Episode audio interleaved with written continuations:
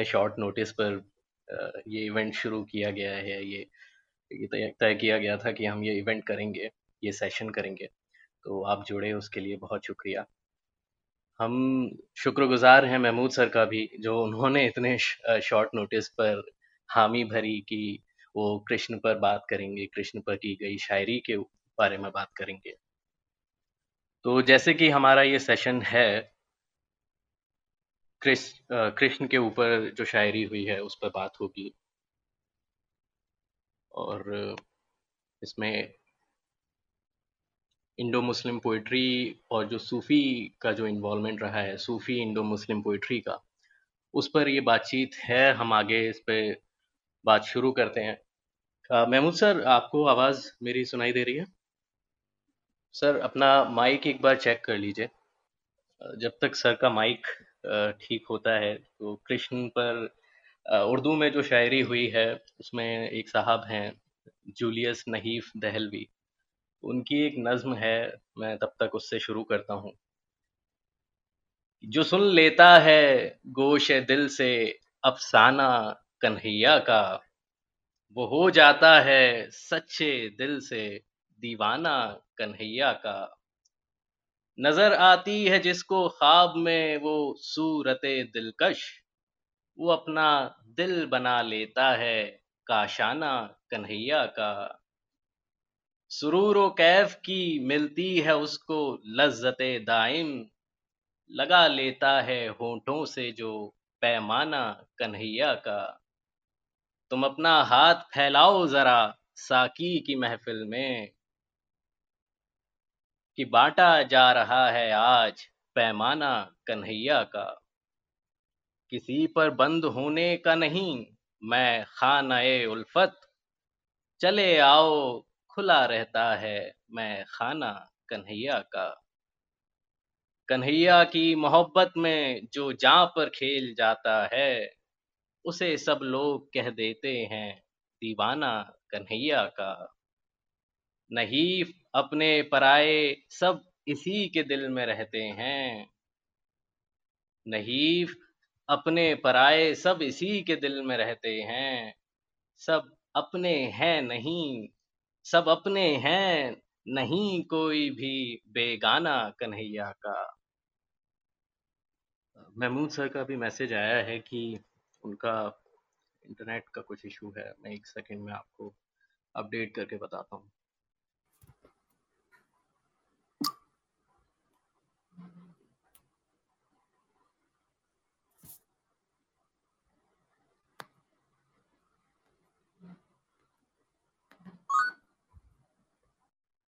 वगैरह किताबें लिखी जिसमें उन्होंने ममासलत दिखाई कि ब्रह्म को आदम से मिलाया महादेव को मोहम्मद से मिलाया। राम का धनुष और कृष्ण के चक्र की बात की कि वो अल्लाह का कहर है एक तरह से।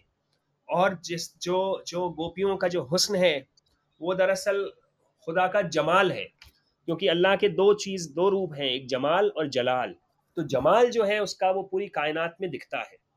तो उसी ज़माने में आ, हज़रत शाह अब्दुल गौस शतारी सिलसिले के थे, ग्वालियर में थे।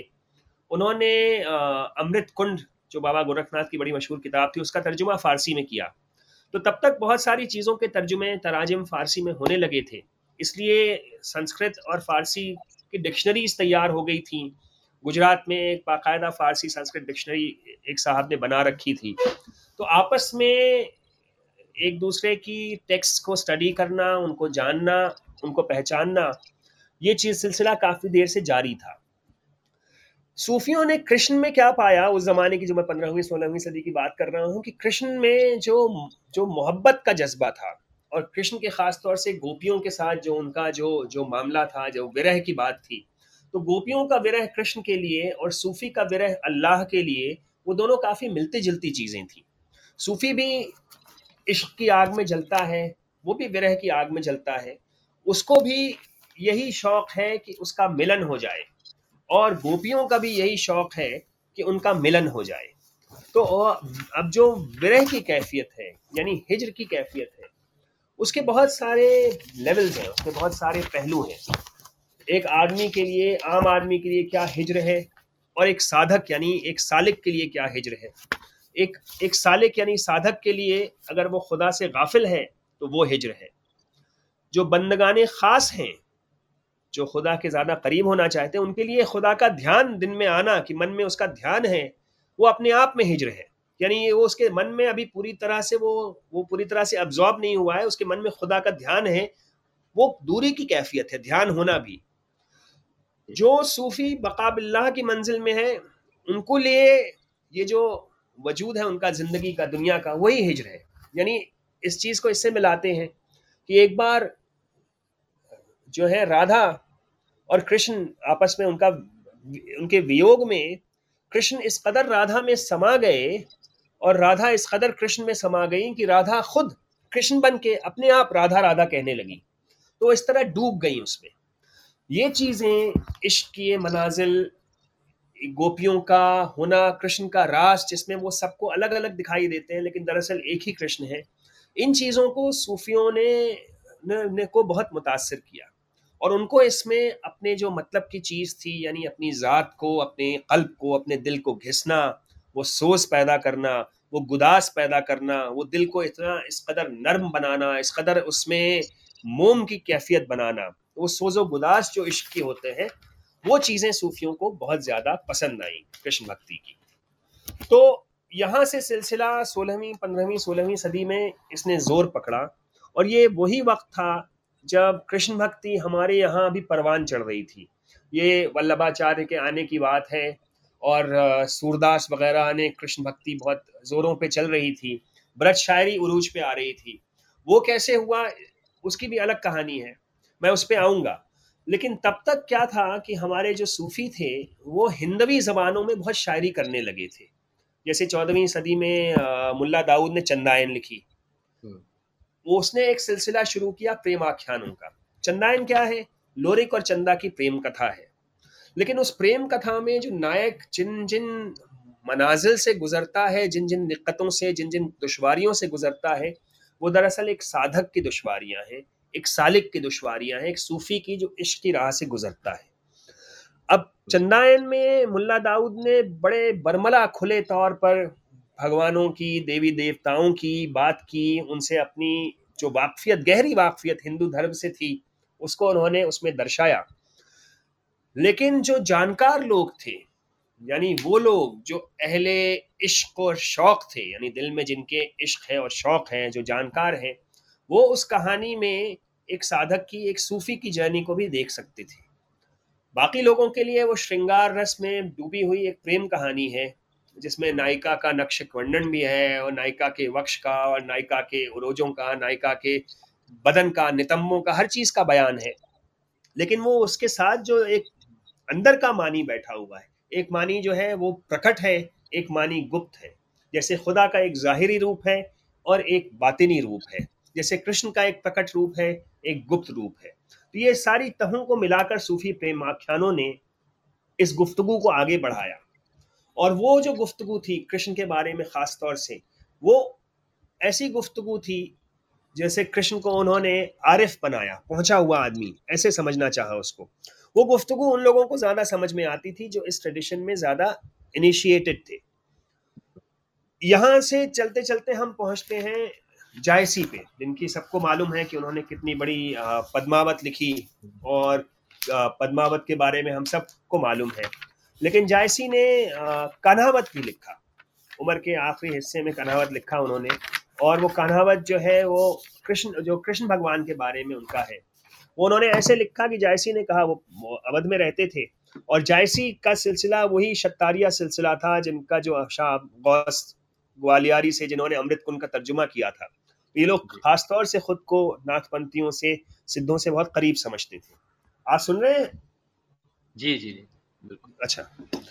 तो अब वहाँ क्या था कि जायसी ने कहा कि एक दिन वो बाज़ार में घूम रहे थे तो उन्होंने एक अहीर को सुना जो कृष्ण की कथा सुना रहा था। तो उनके मन में ये ख्याल आया कि कान्हा कथा कह सब हूँ सुनाऊं मैं भी। तो उन्होंने ये सोच के फिर कान्हावत लिखा। और कान्हावत के प्रेफेस में उन्होंने लिखा कि हरि अनंत हरि कथा अनंता ये तो सब जानते हैं। लेकिन उन्होंने लिखा कि वेद और भागवत और पुराण सब उसके गीत गाते हैं। जायसी ने वो सब पढ़ रखा है। कहते हैं पद्म पुराण, शिव पुराण और अग्नि पुराण में उसका ज़िक्र है, यानी कृष्ण का ज़िक्र है। महाभारत और हरिवंश में भी उसकी कथा बयान की गई है। मैंने भागवत पुराण पढ़ा है। मैंने प्रेम पंथ की साधना की है। योग, भोग, तप, धर्म, कर्म सत सबको साधा। वेद व्यास के चरणों में हज़ार बार बैठा। कान्हा की कथा उतनी अनंत है जितने आकाश के तारे। मैंने तुर्की, अरबी, फारसी सारी जबानों में कहानियाँ पढ़ी हैं, उनके साहित्य को पढ़ा है। ऐसी प्रेम कथा पूरी दुनिया में नहीं मिलती। तो चूँकि कृष्ण का ताल्लुक इश्क से था और सूफियों का ताल्लुक इश्क से था, इसलिए वहाँ बड़ी मुमासलत पैदा हुई। वरना तो देखा जाए तो जिस तरह का संयम, जिस तरह का मध्यम मार्ग, जिस तरह की दुनियावी मामलों से गुरेज की बात इस्लाम करता है, उस तरह का जो मॉडल हमारे सबसे करीब है, वो भगवान राम का मॉडल है, जिन्होंने हमेशा मर्यादा का साथ दिया, हमेशा इस तरह की राह चले, अपनी ख्वाहिशों को कुर्बान किया और अपने फ़राइज़ को अंजाम दिया। दुनिया में रहते हुए दुनिया के तलबगार नहीं रहे राजपाट छोड़ा बीवी को भी एक पॉइंट पे छोड़ दिया उन्होंने। तो हमारे लिए जो संयम का मर्यादा पुरुष का जो तस्वुर इस्लाम में भी है उसके सबसे ज़्यादा करीब देखा जाए तो भगवान राम थे जिनको भी बहुत से लोगों ने खुदा का दूत रसूल और नबी माना है उस उस ज़माने में। लेकिन कृष्ण के यहाँ जो मोहब्बत का और इश्क का जो जज्बा कार फरमा था उसकी वजह से सूफियों को ख़ास तौर से कृष्ण में बहुत ज़्यादा अपील नज़र आई। अब कृष्ण की अपील की एक और वजह क्या थी कि कृष्ण की जो शायरी थी चाहे रसखान कर रहे थे चाहे सूरदास कर रहे थे उस ज़माने में जब म्यूज़िक था उसको विष्णुपद कहते थे। और ये विष्णुपद हर जगह गाया जाता था। ये बादशाहों के दरबारों में भी गाया जाता था। ये खानकाहों में भी गाया जाता था। ये आ, आ, दरबारों में बाजारों में लोगों के घरों में गाँव देहात में भी गाया जाता था। विष्णु पद गाने वाले बहुत से लोग जो हैं वो संस्कृत जानने वाले थे या संस्कृत में गाते थे। मौसीकी से हमारे यहाँ शुरू से बड़ा जो तुर्क आए थे बड़ा उनको शगफ था। शाह हुसैन शर्की जौनपुर के राजा थे जिन्होंने जौनपुर की रियासत स्टैब्लिश की थी। उनको बड़ा मौसीकी में दर्क था बड़े उनको जो है उससे उससे शगफ था। उनके ज़माने में शेख बुद्धन आए थे। फिर और लोग आए। तो क्या था कि विष्णुपद गाना, विष्णुपद सुनाना, विष्णुपद को समझना और विष्णुपद यानी कृष्ण भक्ति की जो शायरी थी और खानकाहों में जो गाई जाती थी, उसके और मानी निकालना और उसको समझाना, इन चीज़ों के लिए इन लोगों ने ये ग्रंथ लिखे थे। हकायक हिंदी था जैसे, या फिर शाह अब्दुल कुद्दूस गंगोहवी जिन्हें हम अलगदास के नाम से जानते हैं, जिन्होंने रिश्तनामा करके एक लिखा था। जिसमें उन्होंने फारसी, अरबी, कुरान और हिंदी जो आस्था और जो डिवोशन की चीज़ें थी, उनको मिलाया। मिसाल के तौर पे वो कहते हैं, एक ही शेर है उनका, कि सिद्क रहबर, सब्र तोशा, दश्त मंजिल, दिल रफ़ीक। यानी रहबर जो तुम्हारा है, वो सच्चाई है। सब्र जो है, वो तुम्हारा खाना है। तुम्हारा जो घर है, वो जंगल है, यानी तुमको बेआबान में रहना है, और तुम्हारा एक ही साथी है, वो तुम्हारा दिल है। सतनगरी धर्म राजा योग मार्ग, निर्मला। यही योग का रास्ता है, जिसमें तुम हो, तुम्हारा दिल है, और दुखी दुख है। तो ये तो आप जानते हैं कि जब भगवान जब जब हम लोग विष्णु जी के पास गए, देवता ये कहने की जी आपको दोबारा धरती पर जाना है और अवतार लेना है। तो विष्णु जी ने कहा कि भाई मैं तो अभी राम का अवतार लेके आया हूँ और राम का तो मैंने दुखी दुख भोगा। तो हम्म। राम भक्ति जो करता है दरअसल उसको भी दुख भोगना पड़ता है क्योंकि राम का मार्ग जो है वो दुखों का मार्ग है। कष्ट उठाने पड़ते हैं बहुत दुख भोगने पड़ते हैं और राम ने बड़े दुख उठाए। तो विष्णु जी ने मना कर दिया था। तब देवताओं ने उनको समझाया कि नहीं इस बार जो आप जाएँगे तो आपके ये भोग का अवतार होगा। तब उन्होंने कृष्ण जी के रूप में जन्म लिया। मगर वो भोग का जो मार्ग है, ऊपर ऊपर से वो भोग का मार्ग है, वो जानने वालों के लिए, जानकार लोगों के लिए उस भोग के मार्ग में भी बड़े कष्ट है। उस कष्ट को उठाने के बाद और उससे जूझने के बाद आप फिर इश्क की मंजिल पे पहुँचते हैं। तो प्रेमाख्यानों में जो सूफी प्रेमाख्यान थे, जैसे चंदायन था जायसी ने पद्मावत रखा लिखा और बहुत सारे और जैसे उसमें थे, मंजन ने मधुमालती लिखा।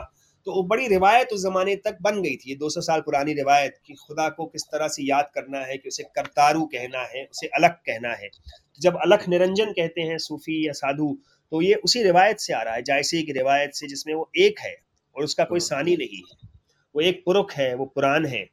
तो उन्होंने पूरी बड़ी वोकेबलरी डेवलप की म्यूज़िक के ज़रिए, शायरी के ज़रिए और गूढ़ फलसफे के ज़रिए जिसमें कृष्ण के मार्ग को इश्क का मार्ग बना के उसकी शायरी की। तो ये रिवायत दरअसल उसी ज़माने की सोलहवीं सदी, सत्रहवीं सदी से शुरू होती है। अब ये वही ज़माना था जब मुग़ल दरबारों में बादशाह अकबर के दरबार में ख़ास तौर से बहुत सारे तरह के धर्मों के, पंथों के मानने वाले जैन, बौद्ध वैष्णव मार्गी शैव सूफी, तुर्की, शिया, सुन्नी, बहुत तरह के लोग जमा थे, बड़ी बाहम गुफ्तगु होती थी। तो अकबर के दरबार से बड़े सारे संस्कृत के जानने वाले लोग भी जुड़े हुए थे। संस्कृत से अकबर ने महाभारत का तर्जुमा कराया, संस्कृत से अकबर ने रामायण का तर्जुमा कराया, और उसके कुछ दिनों बाद दारा शुको ने उपनिषदों का तर्जुमा किया, मजमउल बहरैन के नाम से, यानी दो समंदरों का मिलन। और फिर दारा शिको की इस तर्जुमे को वापस संस्कृत में तर्जुमा किया गया। तो बादशाह अकबर जहांगीर शाहजहां औरंगज़ेब इन जमाने में जो एलीट हमारा था एरिस्टोक्रेटिक एलीट उसका संस्कृत से काफ़ी ताल्लुक था क्योंकि वो संस्कृत के विद्वान दरबारों में होते थे। आ, आ, उनको आ, का क्या नाम है कविंद्र कहा जाता था कविंद्राचार्य का उपाधि दी जाती थी जैसे मलिक शोरा होते थे उस तरह से। तो दरबारों से ये लोग मुंसलिक थे। तो जब अकबर बादशाह का मानसिंह के साथ ताल्लुक हुआ तो वो वहाँ से पहले पहल जो ब्रज के शायर थे केशव वो आए आगरे और दिल्ली उनके आने के बाद से मुगलों ने फिर ब्रज शायरी को इतना ज़्यादा पसंद किया कि वो ब्रज शायरी जो है वो धीरे धीरे पूरे हिंदुस्तान में छा गई। तो अब ब्रज में जो शायरी होती थी वो कृष्ण भक्ति की शायरी थी काफ़ी हद तक। अब वो शायरी दरबारों में गाई जाती थी, क्योंकि ब्रज की जो शायरी थी, वो म्यूज़िक में जाती थी। फिर वो पेंटिंग उसकी बनाई जाती थी। रागमाला सीरीज़ हो, जिसमें केशव के बहुत सारे पद हैं, सूरदास के पद हैं। सूरदास और बादशाह अकबर के किस्से, वैष्णवन की वार्ता जो कृष्ण भक्ति की सीरीज़ है, चौरासी वैष्णवन की वार्ता, दो सौ छप्पन वैष्णवन की वार्ता, उसमें ये किस्से आते हैं। तो जब बादशाहों ने ब्रज को और ब्रज शायरी को इस कदर प्रोत्साहन देना शुरू किया और हिंदुस्तान के और दीगर राजस्थान में, राजपूत घरवान घरानों में और जो जो भी हमारे उमरा थे, उन सबने जब इस तरह से शायरी को ख़ास तौर से ब्रज को प्रोत्साहित करना शुरू किया तो फिर ब्रज का बड़ा बोलबाला हुआ। ब्रज के इस बोलबाले से क्या हुआ कि बहुत सारी संस्कृत की जो चीज़ें थी, प्रबंध काव्य था या काव्य था या संस्कृत की थ्योरी थी, आचार्य मम्मट की बहुत सारी चीज़ों को पंडिता जगन्नाथ ने ब्रज में करके शाहजहां के दरबार में पेश किया। म्यूज़िक पे इतनी सारी ट्रीटीजेस थी, उनको ट्रांसलेट किया गया। औरंगज़ेब जो खुद पहले वीणा बजाता था, बाद में उसने म्यूज़िक को बैन किया था अपने दरबार से। यानी बादशाह ने खुद प्रोत्साहन देना बंद कर दिया था। लेकिन जितनी हमारे यहाँ ट्रीटिजेस म्यूज़िक पे लिखी गई, सबसे ज़्यादा औरंगज़ेब के अहद में लिखी गई। और उसमें औरंगज़ेब के बेटे शहजादा मोहम्मद आज़म के लिए एक जनाब मिर्ज़ा ख़ान ने तोहफ़तुल हिंद करके एक बहुत बड़ा रिसाला लिखा था। और भी बहुत सारी चीज़ें राग दर्पण वगैरह संस्कृत से फारसी में तर्जुमा हो रहा था। ये तो ये बहुत लंबा चौड़ा सिलसिला था। ब्रज की मकबूलियत की वजह से और ख़ास तौर से ब्रज के उठान की वजह से हमारे यहाँ जो भी म्यूजिशियंस थे तो म्यूजिशियंस खानका में भी गाते थे। म्यूजिशियंस दरबारों में भी गाते थे म्यूजिशियंस बाजारों में भी गाते थे, बाज दफ़ा म्यूजिशियंस मंदिरों में भी गाते थे, संगत में भी गाते थे। तो म्यूज़िक का और कृष्ण भक्ति का बड़ा गहरा ताल्लुक पैदा हुआ उसी वक्त में। और ये ब्रज शायरी जो है, वो सूफ़ी खानकाहों में बहुत मकबूल थी। वहीं से ध्रुपद धीरे धीरे मकबूल हुआ और फिर ध्रुपद के बाद जब ख्याल अठारहवीं सदी में उसका अरूज हुआ तो सूफ़ी खानकाहों में फिर ख्याल फैला और ये सारे सब कृष्ण भक्ति के सिलसिले थे। तो बड़ा गहरा पैठ है। अब क्या है कि हम समझते हैं कि ये भक्ति की अलग धारा है और सूफियों की अलग धारा है। ऐसा है नहीं। हमको भी पता है, जैसे जानने वाले जानते हैं मुजीब रिजवी साहब, मेरे हिंदी के बहुत बड़े प्रोफेसर थे, मेरे ससुर भी होते थे, जिनकी किताब है, जायसी की पद्मावत पे, और उनकी मजमू आ रहा है, पीछे कहत कबीर कबीर। उन्होंने तुलसी की स्टडी करके तुलसी दिखाया कि कितने सारे टेक्निकल टर्म्स हैं जिनको तुलसी ने अपनाया है, बरता है। राम की रजाई, रजाए इलाही महर ये सारी चीज़ें तुलसी के यहाँ पाई जाती हैं। कबीर के यहाँ कुरान की बाज आयतें डायरेक्टली हमको ट्रांसलेटेड मिलती हैं। जायसी की पद्मावत हो या सूफी प्रेमाख्यान हो, उन्होंने बराह रास्त उठा के कुरान का या फारसी का तर्जुमा किया है। फारसी के शेरों का, कुरान की आयतों का कि जायसी कहते हैं पद्मावत में कि निमिक नला करत वही तीन सबय पल एक। गगन अंतरिक राखा बाजु खम्भ बिनु टेक। यानी उसको एक सेकंड एक क्षण नहीं लगता उसने कहा और हो गया। जो कुरान की आयत है कुन फयकून।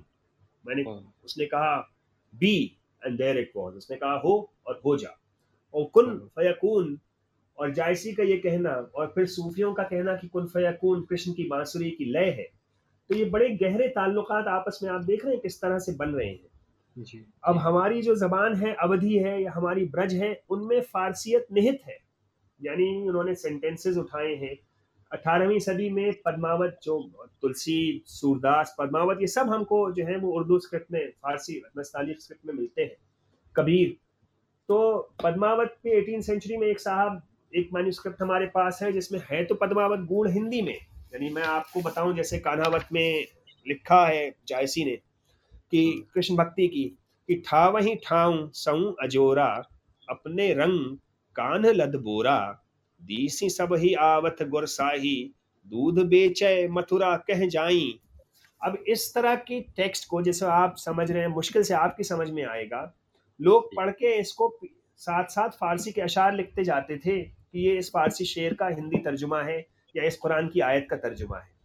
तो जिस जबान में, यानी हमारी जो भक्ति की जबान है, हमारी जो जो जो कृष्ण भक्ति हो, राम भक्ति हो, इन ज़बानों में इस कदर गहरी पैठ है फारसियत की और फिर सूफ़ी फ़लसफ़े की, सूफ़ी अकीदत की। यही वजह है कि आपको रूमी और कबीर इतने आसपास दिखते हैं कि आपको लगता है ये बात तो मैंने कबीर में पढ़ी है, ये बात तो भक्ति शायरों ने की है। ये बात तो हाफिज जो कह रहा है कि सब कुछ एक है। इसलिए इतनी मुमासलत आपस में हमें नज़र आती है। हाँ। आप आवाज़ मेरी पहुँच रही है आप तक? जी जी। जी। जी। तो ये तो सबको पता है कि भाई नज़ीर ने बड़ी उर्दू शायरी की है और ये भी पता है बहुत से लोगों को कि हसरत मोहानी ने उर्दू शायरी की है। लेकिन मैं ये बताना चाह रहा था कि दरअसल नज़ीर और हसरत के पीछे तो चार पाँच सौ साल की रिवायत है। इनको हिंदुस्तानी फ़लसफ़े को, हिंदुस्तानी धर्म को समझने की, इस बात का इकरार करने की, जैसे आज़ाद बिलग्रामी ने अठारहवीं सदी में लिखी किताब जिसमें उन्होंने ये कहा कि भाई हिंदुस्तान दुनिया में हर जगह पैगंबर आए हैं। हजूर पाक तो अरब में आए थे, लेकिन जितने पैगंबर हिंदुस्तान में आए हैं, इतने पैगंबर दुनिया में कहीं नहीं आए। और इसलिए हिंदुस्तान जो है, वो दरअसल अगर इस्लामी तौर पे भी देखें तो दुनिया का सबसे मुकद्दस, सबसे ज़्यादा आला व अरफा मुल्क है। तो यही नहीं कि हिंदुस्तान जन्नत निशान, जो आमतौर से फ़ारसी में हिंदुस्तान को हमेशा हिंदुस्तान जन्नत निशान कहा जाता था, इसलिए कि वो जन्नत का निशान समझा जाता था। सिर्फ़ यही नहीं कि हिंदुस्तान बहुत बड़ा मुल्क है, बल्कि हिंदुस्तान सबसे बड़ा इस्लामी मुल्क है। और उस ज़माने के जो सूफ़ी थे, जैसे दिल्ली में हज़रत मजहर जाने जाना, उनके बड़े सारे, बहुत सारे हिंदू मुरीद थे। तो अक्सर उनके जो खतूत हैं, जो ख़त लिखते हैं, उसमें वो अक्सर अपने हिंदू मुरीदों को हिंदू माइथोलॉजी के हिसाब से समझाते हैं। कोई उनसे ख़त लिखता है कि मैं परेशान हूँ, मैंने ख्वाब में ये देखा तो वो, मैंने ख्वाब में देखा कि कृष्ण जी हैं और मैं जल रहा हूँ और वो मुझे बचा नहीं पा रहे हैं। तो वो उस तरह से उनको समझाते थे कि भाई, आप ये करिए, या आप जाके कृष्ण की भक्ति कीजिए। या आप राम की भक्ति कीजिए, क्योंकि उन लोगों के यहाँ ये आम ख्याल था कि ये लोग भी खुदा के रसूल हैं। अब वो उनको खुदा का रसूल कहते हैं, कुछ लोग उनको भगवान का अवतार समझते हैं। वो अवतार हैं, रसूल हैं, हमारे लिए तो दोनों ही बहुत बड़े हैं, चाहे वो अवतार हों या रसूल हों। तो इस बहस में आम इंसान के लिए तो वो हमसे बहुत बड़े हैं, बहुत ऊपर है। तो कहने का मतलब ये कि ये मैं नहीं कह रहा हूँ कि हमारे पास्ट में या हमारे मुल्क में कोई मजहबी कॉन्फ्लिक्ट नहीं हुई या ऐसा नहीं हुआ कि धर्म को लेकर लड़ाई झगड़ा नहीं हुआ, वो भी होता रहा। ये भी था बहुत से लोग, बहुत से हमारे थे इस देश में रहने वाले जो मुसलमानों को मलेच समझते थे, मलेच थे उनसे हम नहीं मिलेंगे। बहुत से मुसलमान ऐसे थे जो हिंदुस्तान और हिंदुस्तान की रिवायतों को नीची नज़र से देखते थे और अपने आप को बड़ा बरतर समझते थे। लेकिन वो भी करंट था। ये भी करंट है और ये करंट साथ साथ चलते रहते हैं। और मुसलमानों की हुकूमत का मतलब ये नहीं होता था कि भाई, क्योंकि आज के ज़माने की तरह की सरकारें नहीं थी तो पावर इस तरह से नहीं था समाज में जैसे आज है। अब जैसे मैंने अब्दुल कुद्दूस गंगोहबी का ज़िक्र किया, उन्होंने रश्तनामा लिखी, वो रहते थे गंगोह में तो वो वो पहले अवध के कस्बे में रहते थे, रुदौली में, बाराबंकी के पास। उनके बेटे ने लिखा कि उन्होंने रदौली छोड़ दी, क्योंकि वहाँ पे, वहाँ राजपूतों का राज था और उनको बड़ा बुरा लगता था कि बाज़ार में खुले आम ये सुअर वगैरह बिकता है तो उनको अच्छा नहीं लगता था तो वो वहाँ से चले गए। तो ये मैं मिसाल इसलिए दे रहा हूँ कि ये कि भाई मुसलमानों की हुकूमत या तुर्कों की हुकूमत या मुगलों की हुकूमत, वो बड़ी लिमिटेड चीज़ थी, क्योंकि पावर तो शेयर किया जाता था। ना इतना सोल्जर्स उनके पास थे कि वो हर जगह अपना स्वे स्टैब्लिश कर सकें लगान लेने के लिए भी बड़ी जद्दोजहद करनी पड़ती थी। तो पावर जो है, वो एक्चुअली बहुत सारे सेंटर्स में रिजाइड करता था। तो पावर का वो मतलब नहीं है जिसको आज हम समझते हैं कि कोई सरकार है, उसकी इतनी पावरफुल है जो कर लेगी। जो आज की सरकारों का पावर है, वो पहले सरकारों का पावर नहीं था। पहली बात तो ये। दूसरी बात ये कि जो नेचर ऑफ़ पावर था, उस नेचर ऑफ़ पावर में शायरी का म्यूज़िक का बड़ा अहम दखल था। शाह आलम बादशाह जब भाग रहा था, अंग्रेज़ों के खिलाफ लड़ाई कर रहा था, तब भी उसके रेटिन्यू में कुछ पेंटर्स होते थे, कुछ स्टोरी टेलर्स होते थे, कुछ शायर होते थे। वो खुद ब्रज में शायरी करता था और बड़ी ब्रज में शायरी की, उसने माँ सरस्वती की वंदना की है, किस कदर उसने कृष्ण भक्ति की शायरी की है। तो ये सिलसिला लगातार चलता रहा। तो ये जो हम नज़ीर को समझते हैं या हम हफीज़ जालंदरी की नज़मों को पढ़ते हैं या हसरत मोहानी को पढ़ते हैं सिलसिला बहुत पुराना है। अब हज़रत मोहानी ने कृष्ण भक्ति की बड़ी शायरी की जो हम सब जानते हैं। लेकिन हज़रत मोहानी के टीचर थे फतेहपुर में और वो टीचर थे मुरीद फजल हक गंज मुरादाबादी फजल रहमान गंज मुरादाबादी की। फजल रहमान गंज मुरादाबादी ने कुरान का तर्जुमा किया उस तर्जुमा को उन्होंने कहा क्या है? कुरान का तर्जुमा क्या है? मनमोहन की बातें। मनमोहन कौन है? मनमोहन तो कृष्ण जी है ना हम्म। जिसमें उन्होंने अरबी को कहा कि ये भाषा रब को कहा पालता, अल्लाह को कहा परमेश्वर, जन्नत को कहा बैकुंठ, इंसान को कहा मनु, नबी को कहा बसीठ, जैसा जायसी कहते हैं मोहम्मद साहब के बारे में कि जगत बसीठ दई कीन्हा, जगत बसीठ बना के उसको भेजा दुई जग तरा, नाव जही लीन्हा। वो दो जग तर गया जिसने नाव लिया, उसका नाम लिया। तो ये सीधे कुरान के फ़लसफ़े को इस तरह से उतारा कि आपको समझ में नहीं आ सकता कि कौन सी चीज़ कहाँ है, ये जानकार लोग ही जानते हैं।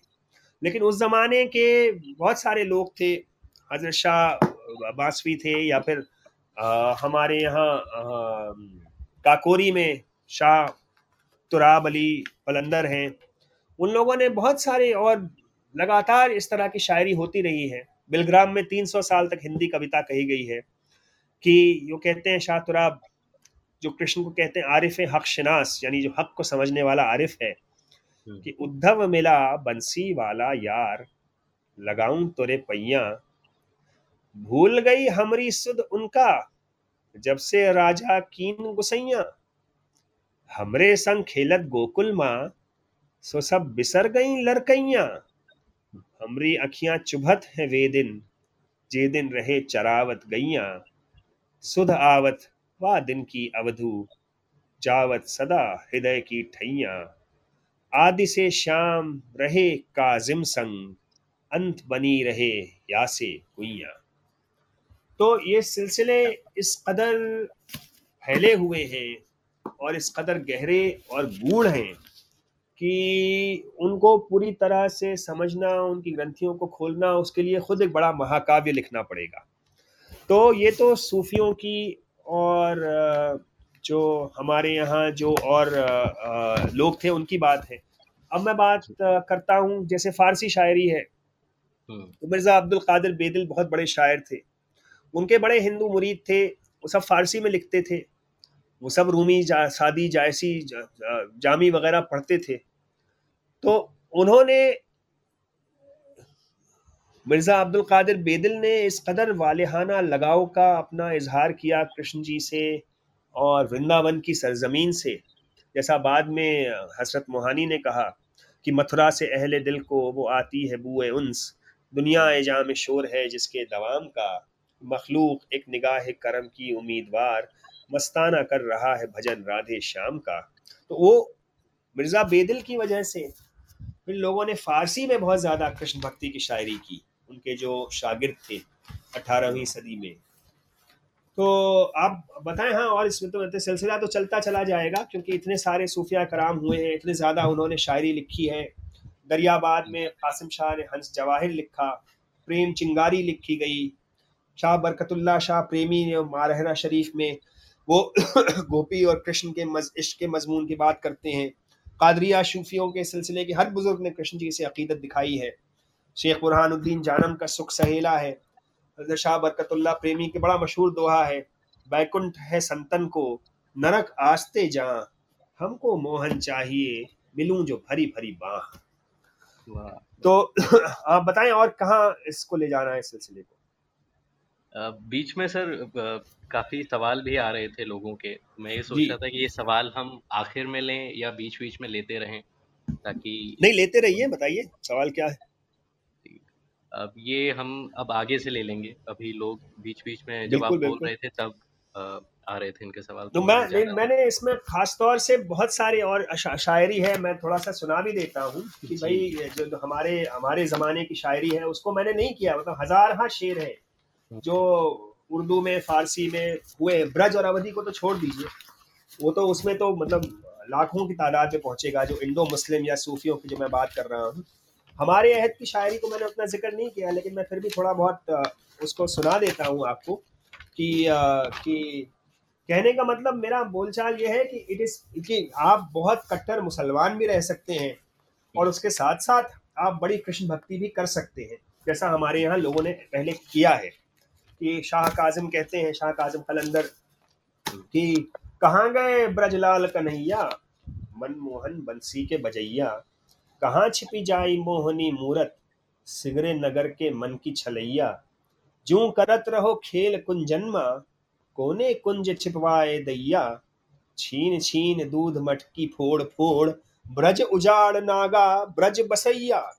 अब इसमें आपने जिसने सुना, जिसने समझा, जितना चाहा समझा। लेकिन जो उनके और जानकार हैं, जो रसिक है, जिसको संस्कृत में सहृदय कहते हैं उसको ये मालूम है कि जब ये ब्रज की बात कर रहे हैं तो ये मेरे कल्ब की बात कर रहे हैं, यानी मेरे दिल की जो अल्लाह की जगह है। जब वो मोहन की बात कर रहे हैं तो वो बात कर रहे हैं माशूक मजाजी की। वो जब बंसी की बात कर रहे हैं तो वो सरमदी राग है, जो अलवही राग है जो शुरू से आया है। जब वो मोहिनी की बात कर रहे हैं तो वो नगमे की बात कर रहे हैं। कि दीदार इलाही से महरूम आदमी जब रहता है, ऊपर वाले के दीदार से तो उस पर बेकैफी और उदासी पैदा होती है। तो ज़िंदगी से मायूस ना हो जाए आदमी, उसके बारे में ये ये उन्होंने कहे थे। या जब आप सुनते हैं कौवालियाँ तो ये जो कौवालियाँ हैं, जिसमें आज रंग है हे माँ रंग है कौवालियाँ जो भी आप, जिसमें भी अवधि, ब्रज, पुरबिया अंग कौवालियों में मिलता है, उसका सारा सिलसिला ये सूफी खानकाहों के विष्णु पद से है। आज रंग है, क्या है? हज़रत अमीर खुसरो ने क्या लिखा है? कुरान की आयत है, सिबगतुल्लाह। वमन अहसन सिबगा मिन अल्लाह अल्लाह ने रंग दिया और कौन है बेहतर मुझे अल्लाह से रंगने वाला तो अब वो जो कव्वाली जो गा रहे हैं ये ये नहीं कोई आप जैसे फोक समझने की बड़ी आसान चीज़ है फोक है नहीं ये बड़ी सोफिस्टिकेटेड चीज़ है कितने सोफिस्टिकेशन से देखिए उन्होंने कुरान की शायद का तर्जुमा किया आज रंग है हे माँ रंग है मुहे अपने ही रंग में रंग दे तो इसको रंग फारसी का भी लफ्ज है, संस्कृत का भी लफ्ज है। अब रंग में से लेके जो बात पैदा की उन्होंने फिर जिनको पता है कुरान की आयत, वो उससे किस तरह का लुत्फ ले रहे हैं, किस तरह के मानी उसके अख्तियार कर रहे हैं। क्योंकि सूफियों ने अक्सर ये मकोला बनाया कि फारसी तो ठीक है, अरबी भी अपनी जगह है, लेकिन सूफी के लिए इल्म क्या है? सूफी के लिए इल्म वो नहीं है जो किताबों में है। पोथी पड़े पड़े जग भया, जग मुआ, पंडित भया न कोई। वो जो ढाई आखर प्रेम का है, वो क्या है? उठाई आखिर प्रेम का मार्फत है कि एकदम से आपको समझ में आ जाता है। वो वो आपको दिया जाता है। एकदम से आपके दिल में जब सोज और गुदास पैदा होगा तो वो इल्म आपको एकदम से हासिल हो जाएगा। वो इल्म रियाज करने से और पोथी पढ़ने से नहीं आता है। वो इल्म एकदम से आता है और उस इल्म को पाने के लिए हिंदवी जबान जो हिंदी जबान है हिंदवी जबान है चाहे ब्रज हो चाहे अवधि हो चाहे वो संस्कृत का रूप हो वही जबान सबसे ज़्यादा माकूल है। क्योंकि उसमें जो बेसाख्तगी है उसमें जो लचक है उसमें जो आपकी स्पॉन्टेनिटी है, जो उसमें धरती से जुड़ाव है, वो चीज़ फारसियत में नहीं पैदा हो सकती। ऐसी बातें, ऐसे जैसे शांतनु फुकन साहब हैं, उन्होंने जो पद्मावत की स्टडी की है, उन्होंने ये बात कही। अब जैसे आप सुनते हैं कि चम, कि अरे, चाहे छाई बदरियाकारी, वो जो मौलाना सलीम चिश्ती में जो कव्वाली है और उसमें बदरियाकारी क्या है? उसमें बदरियाकारी है, वो बिरह की बात है। जब बदरियाकारी है जी पे मेरे जो है, वो एक बादल सा छाया हुआ है। कायनात क्यों वजूद में आई थी? कायनात इसलिए वजूद में आई थी, एक रिवायत है हदीस में कि खुदा ने चाहा कि उसको पहचाना जाए, उसको जाना जाए, वो दोस्त बनाना चाहता था। तो हज़रत कवालियों में भी आया है कि मोहम्मद साहब के इश्क में, यानी मोहम्मद साहब के इश्क में मोहम्मद साहब को देखने के लिए, मोहम्मद साहब को खुद को दिखाने के लिए हुजूर पाक अल्लाह ताला ने ये कायनात बनाई। तो मैंने दोस्त बनाया ताकि मैं पहचाना जाऊँ। जो बदरियाकारी है, वो जुल्मात है, यानी वो अंधेरा है, जो कायनात के वजूद में आने से पहले था कि कीन है सी सप्तमही ब्रह्मंडा, कीन है सी भुवन चौदह खंडा। जब प्रकाश पैदा हुआ, जब नूर पैदा हुआ, वो नूर मोहम्मदी था, वो खुदा का नूर था कि कीन कीन है तो वही प्रकाश से जो जो अंडा निकलता है, जो बरामद होता है, गर्भ से, वही नूर है। और वही दुनिया है वही ज़ात है उसी को रंग कहते हैं। तो ये ये ये ये ये जो कव्वालियों का सिलसिला है इसके पीछे ये इस कदर गहरी और लंबी रिवायत है। अब आ, जैसे आ, कहते हैं कि आ, हम्म, आ, ये आ, हसरत का ही है उर्दू में नहीं है दूसरे इसमें है। कि वेद पुराण, भागवत गीता, तंत्र मंत्र सब जाने हूँ रे। या में सार इसख पंथ जाने हूँ और कवाह कहावत माने हूँ रे। जब तप, बरत, पार, पाठ और तीरथ, संध्या करी सब छाऊ रे। ये जैसी कह रहे हैं कि मैंने ये सब करके देख लिया है। कि वेद, पुराण, भागवत, गीता, तंत्र, मंत्र सब जाने हूँ रे। या मैं सार, इसक पंथ जाने हूँ और कवाह, कहावत माने हूँ रे। जब तप, बरत, पाठ और तीरथ, संध्या करी सब छाऊ रे। सब मैंने छोड़ दिया करके, संध्या वंध्या करके। भयो न फल कुछ आखिन देखा, तब इसके मन गाड़ा रे। तब मैंने इश्क में मन गाड़ा कि पढ़िए इसके सिवा न कोई सबक, खिदमत खल्क। और इश्क हज़रत हक। यही है सबक पढ़ने का कि पढ़िए इसके सिवा न कोई सबक। खिदमत खल्क इश्क हज़रत हक। क्योंकि मसल के इश्क है परस्त हुस्न। हम नहीं जानते अजाब सबा तो तो हक तकरीबन मतलब बहुत सारे शायर हुए हैं हसरत के पहले और नज़ीर के पहले जिन्होंने ये बातें की हैं। जैसे आ, आ, वली का शेर है कि तब का मुश्ताक जी है लखमन सूं। मैं लक्ष्मण के देखने का मुश्ताक हूँ लक्ष्मण को। हम्म। तब का मुश्ताक जी है लक्ष्मण सुन कृष्ण सुन जबकि राम रामी है। कि कृष्ण से तो मेरी राम रामी चलती है। कृष्ण और राम दोनों के साथ मैं मेरा है। लक्ष्मण को देखने के लिए दिल मुश्ताक है। या। आ, आ, आ, इंशा का शेर था एक मिनट में आ रहा हूँ उस पर कि हम्म, कि हाँ तो बहरहाल तो इस पे मैं आता हूँ। जैसे हफीज जालंधरी की बड़ी मशहूर नज्म है वो मैं सुना देता हूँ थोड़ा फिर मैं सवाल लेता हूँ।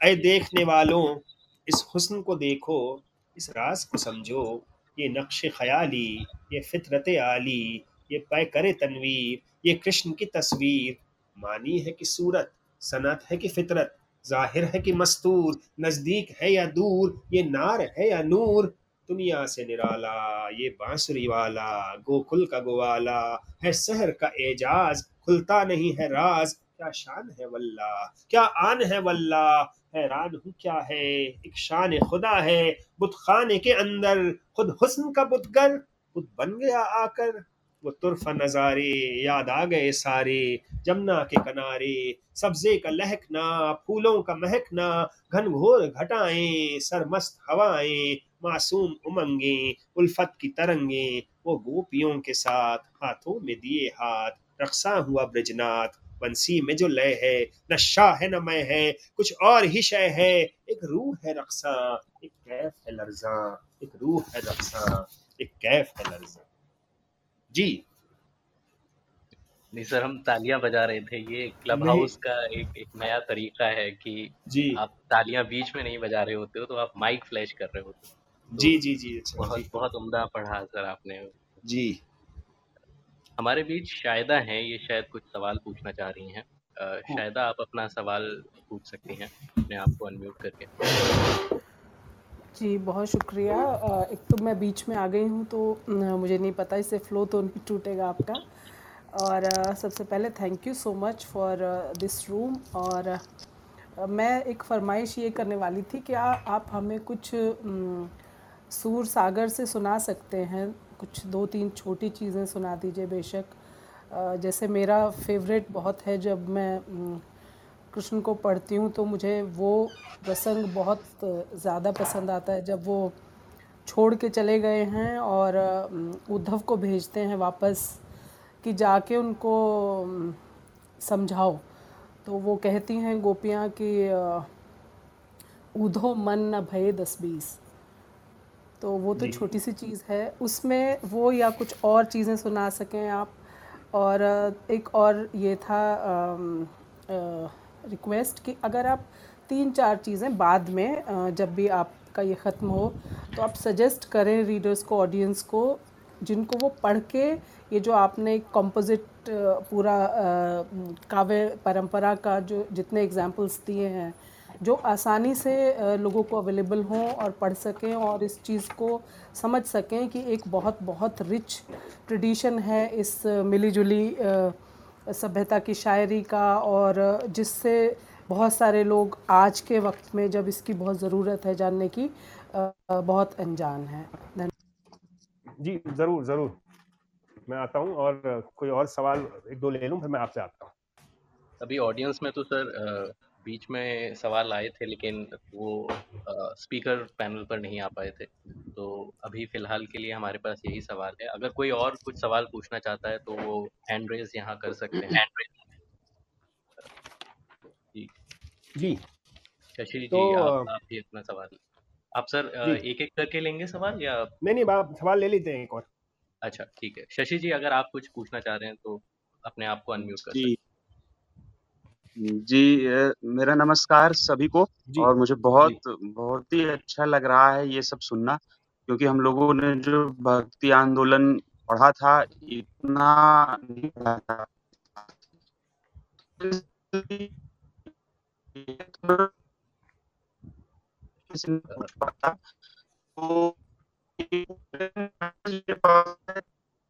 शशि जी आपका शायद नेटवर्क ठीक नहीं है। आप अपनी बात एक बार फिर से कहेंगे? जी। जी वही ये पुअर कनेक्शन का एक मैसेज मेरे पास आ रहा है तो क्या मैं थोड़ी देर से पूछूँ क्या? एक दो मिनट में अभी शायद ये ठीक हो जाए। अभी आ रहा है बताइए अभी आ रहा है हाँ हाँ। वैसे अभी आ रहा है। अच्छा अच्छा जी। जी तो मैंने अ, मैंने अभी अभी अभी सुनते सुनते ही कुछ प्रश्न टाइप किए हैं मैं मैं उन उनको ही पढ़ता हूँ मेरे ये प्रश्न है। तो पहला प्रश्न है कि सूफी जो हिंदुओं और मुसलमानों के ईश्वर या खुदा में एकता देखते थे उनमें समानता मानते थे वो आध्यात्मिक धार्मिक ही थी या उसमें राजनीति से उपजे विघटन और सामाजिक अलगाव के भरने की भी साहित्यिक दार्शनिक कामना थी। और आ, जी जी। जी मतलब जी ये जी तीनों जी। सवाल रख दें या जैसा आप कहें बारी नहीं आप बारी नहीं हाँ नहीं रखें आप सवाल। जी तो दूसरा सवाल है अ, कृष्ण का प्रेम पक्ष एक अंग है उनके जीवन का। जी। उनके जी, दूसरे अंग तो राजनीतिक और अपने धर्म राज्य की स्थापना संबंधी ही हैं। जी। सूफियों की नज़र में प्रेम और धर्म में एकता है या वे धर्म की कठोरता से तंग आकर ही प्रेम में जाते हैं। और तीसरा सवाल है हम्म। साहित्य संगीत और कला ये तो प्रेम ही है। जायसी के यहाँ जो खिलजी है वो क्या राजनीति को भी कोई संदेश है? और आखिरी प्रश्न है भक्ति और प्रेम में क्या मीरा सूर भी सूफियों के निकट हैं? जी तो ये चार प्रश्न है मेरे जी। जी तो देखिए इसमें सूफियों के यहाँ ये मैं नहीं कह सकता कि राजनीति से बिल्कुल अलग है क्योंकि बहुत सी सूफी खानकाहें थीं उन खानकाहों को सत्ता का समर्थन था मंदिरों को मठों को सत्ता का समर्थन था मुगलों ने भी मठों को समर्थन दिया, पंडितों को समर्थन दिया। तो बिल्कुल ही दुनिया से अलग थे, ये कहना मुश्किल है। और ये भी नहीं कहा जा सकता कि बिल्कुल राजनीति से परे हैं। मगर उनका जो इनिशियल इम्पिटस क्या है, उसको समझने का, उस ट्रेडिशन को अपने से मिलाने का, उसको अक्स करने का, उसको इस्तेमाल करने का, वो सिर्फ़ ये नहीं है कि मैं हिंदवी में शायरी करूँ ताकि मैं आम लोगों तक पहुँच सकूँ और उनको कन्वर्ट कर सकूँ। क्योंकि दरअसल ये चीज़ ऐसी नहीं है कि आम लोगों की समझ में आ जाए। जायसी का जो काव्य है या जायसी का जो संदेश है, उसमें क्या संदेश छुपा है, उसे समझने के लिए बड़ा निपुण आदमी चाहिए, बड़ा सहृदय चाहिए, रसिक चाहिए। इसलिए मैं समझता हूँ कि सूफी ये जो शायरी कर रहे थे, ये दरअसल आपस में गुफ्तगु का ज़रिया था, हिंदवी शायरी या ब्रज की शायरी थी। उसमें राजनीति का कुछ अमल दखल ज़रूर रहा हो, लेकिन इम्पिटस मेरा ख्याल है प्रेम का था और सूफी की मार्ग की साधना का था। कृष्ण का जो दूसरा रूप है राजनीति का और सत्ता के धर्म के स्थापना का राज के स्थापना के धर्म का के, के धर्म का वर्चस्व के स्थापना की। तो धर्म के वर्चस्व के स्थापना के दो तरीके हैं। एक तरीका है राजतंत्र के ज़रिए और एक तरीका है लोगों का हृदय परिवर्तन करके। तो सूफियों को मेरा ख्याल है हृदय परिवर्तन वाले मार्ग से दिलचस्पी थी। उनको राजतंत्र पे कब्जा करने के और उसको आ, आ, सत्ता पे कब्जा करके हृदय समाज का परिवर्तन करने में उतनी दिलचस्पी नहीं थी। लेकिन ये ज़रूर है कि सूफी सत्ता से बिल्कुल अलग थे मोह माया से ऐसा भी नहीं है। तरह तरह के सूफी थे कुछ कलंदर थे कुछ सूफी थे कुछ खानकाहों में बैठे थे कुछ थे जिनके बहुत बड़े बड़े उम्रा और जिनके बड़े बड़े जो गुजरा थे बड़े बड़े लोग थे वो उनके मुरीद थे। आ, आपका जो आ, ये मीरा और सूरदास के बारे में है। देखिए, सूरदास और बादशाह अकबर की तो बहुत सी कहानियाँ हैं। कुछ किंवदंतियाँ हैं, कुछ प्रचलित हैं। सूरदास बड़े मकबूल थे। सूरदास की चीज़ें हमको उर्दू लिपि में मिलती हैं। इसका मतलब है कि सूरदास को भी सूफियों ने पढ़ा। बहुत मशहूर किताब है चिश्तिया बहिश्तिया, सूफियों के बारे में और म्यूज़िक के बारे में। चिश्तिया बहिश्तिया में ज़िक्र है कि जिक्री, कबीरी, सूरदास के पद खानकाहों में गाए जाते थे। तो वो ताल्लुक तो यकीनन बिल्कुल था। आ, और ये मैं नहीं कह सकता कि देखिए हर जगह बिल्कुल मेल मिलाप की भावना थी और शेर जैसे बाघ और बकरी एक ही घाट पे पानी पीते थे वैसे ही हिंदू मुसलमान मिलजुल के रहते थे। नहीं ऐसा नहीं था।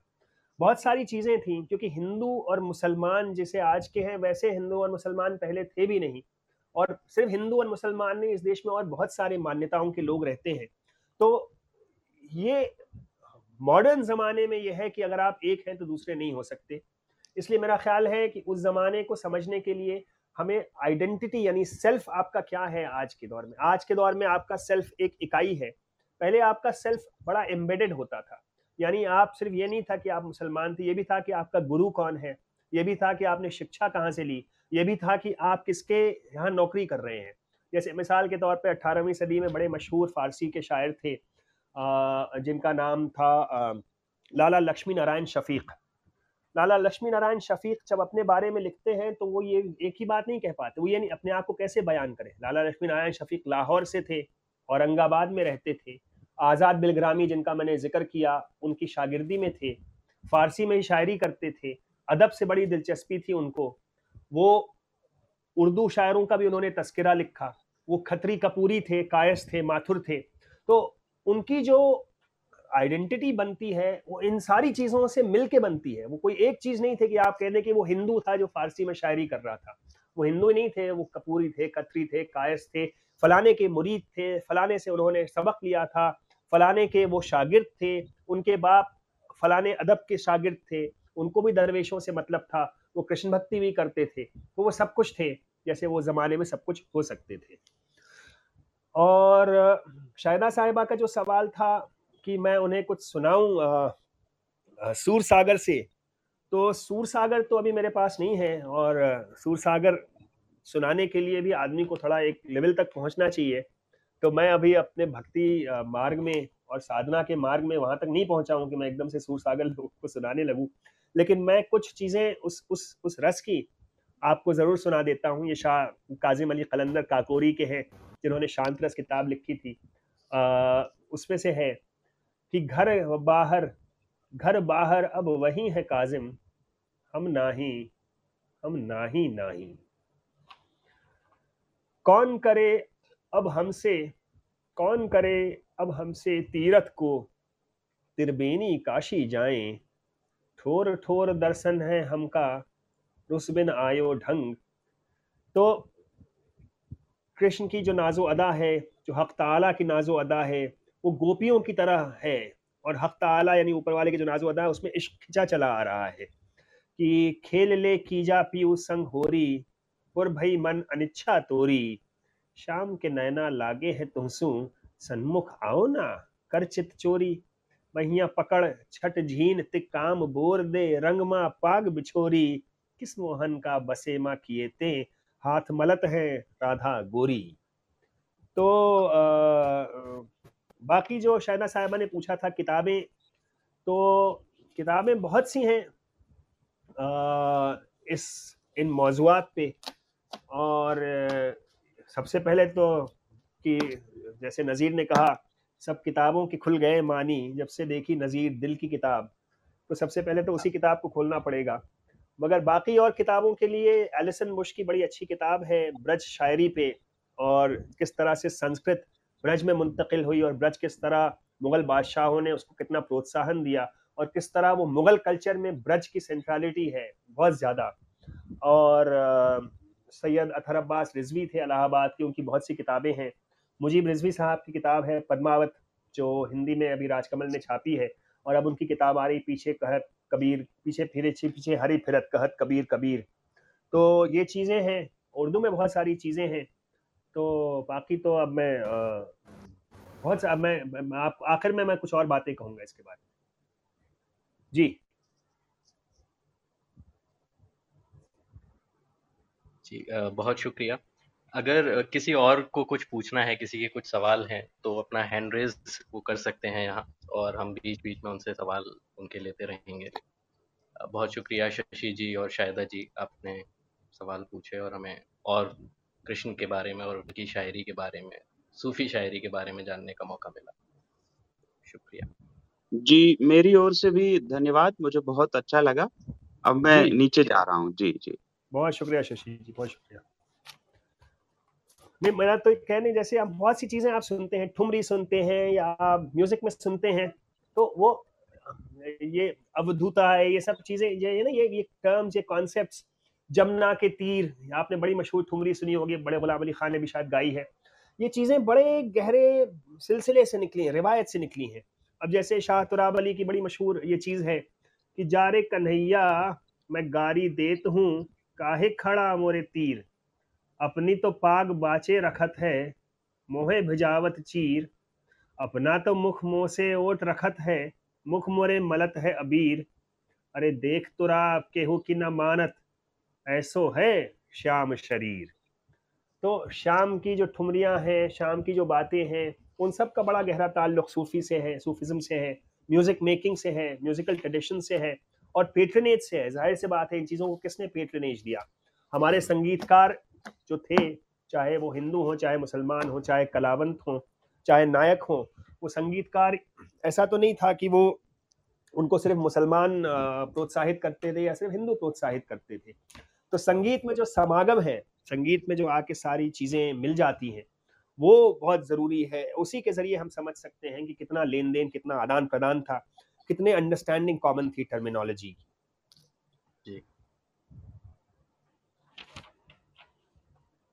जी।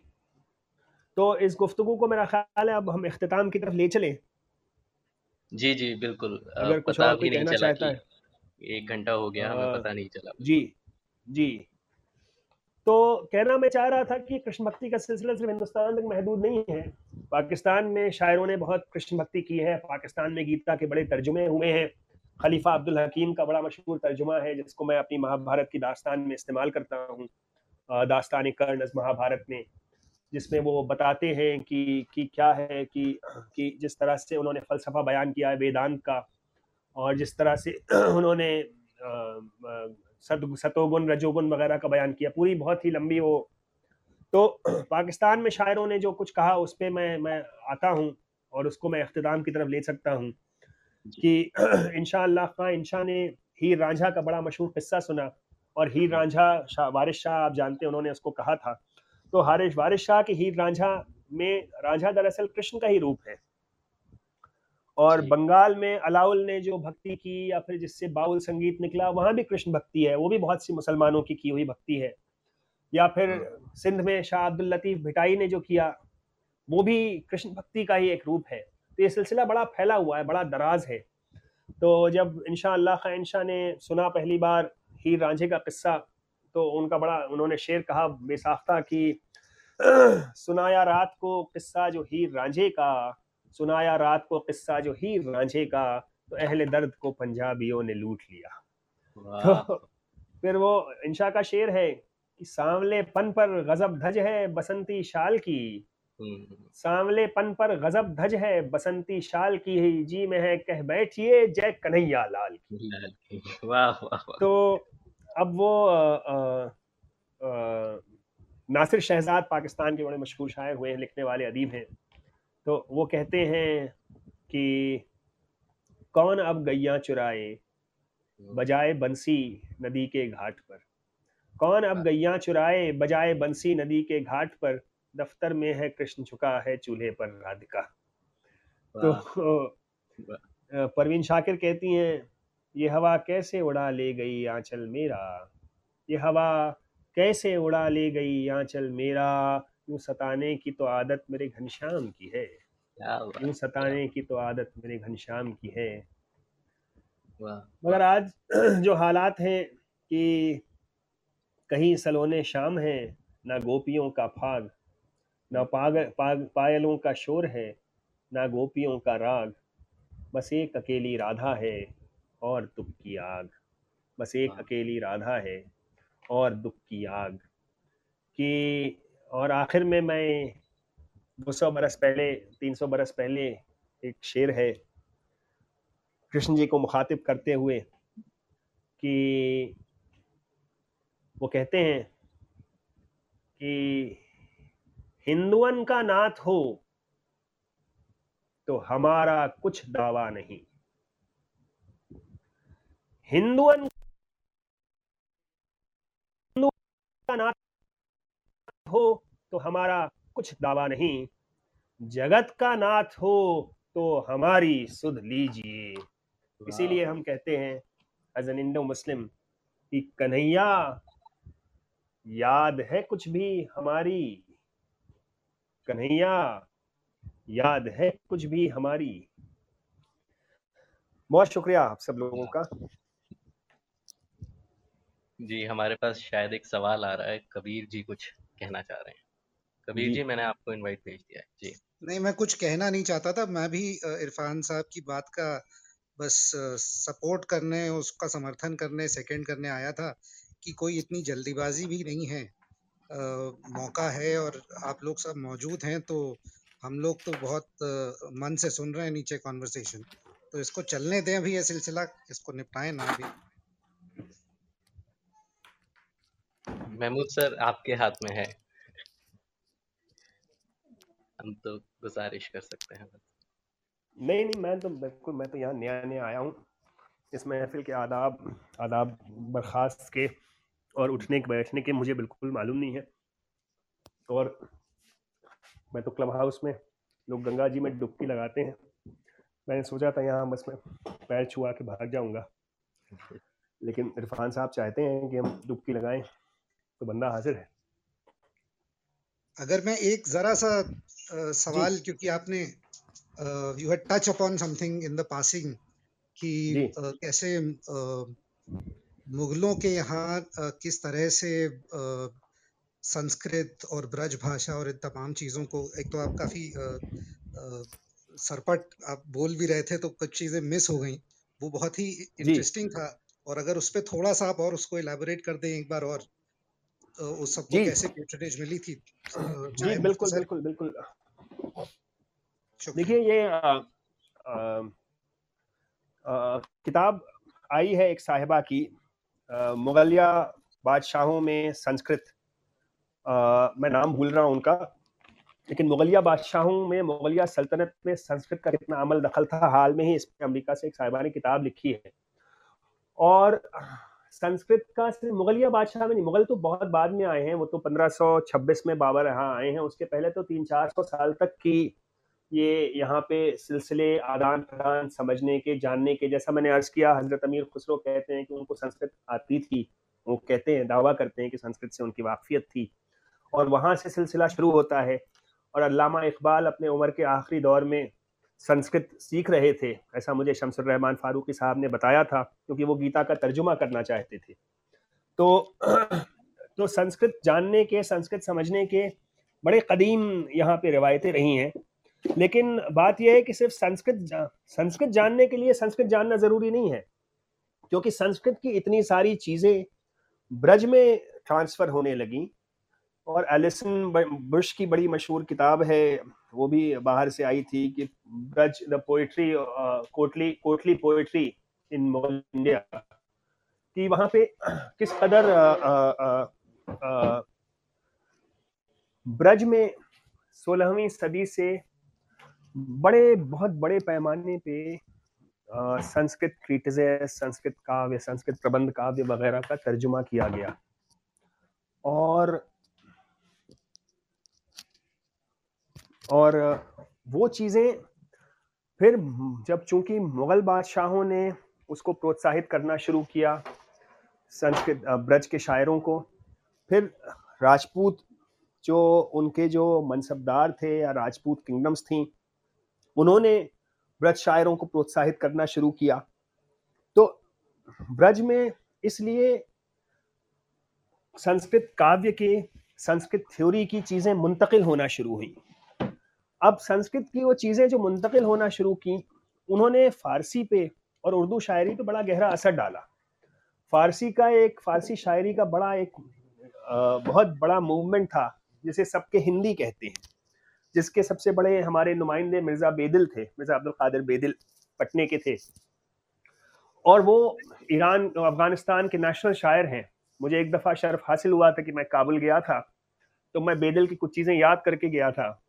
तो बाग बाबर में जहाँ बाबर की मज़ार है, जिसको आगा खान ट्रस्ट वालों ने बहुत उम्दा उसका रेस्टोरेशन किया है, वहाँ बैठ के बाबर की मज़ार पे मैं ज़ोर ज़ोर से बेदिल पढ़ रहा था और इत्तेफाक से वहाँ एक अफ़गान गार्ड निकल आया और वो बड़ा खुश हुआ और मेरी ज़िंदगी के बेहतरीन कॉम्प्लीमेंट्स में से एक है कि उस अफ़गान गार्ड को मेरी ये बेदिल का ये पढ़ना इतना पसंद आया कि उसने बड़ी तारीफ़ें की थी।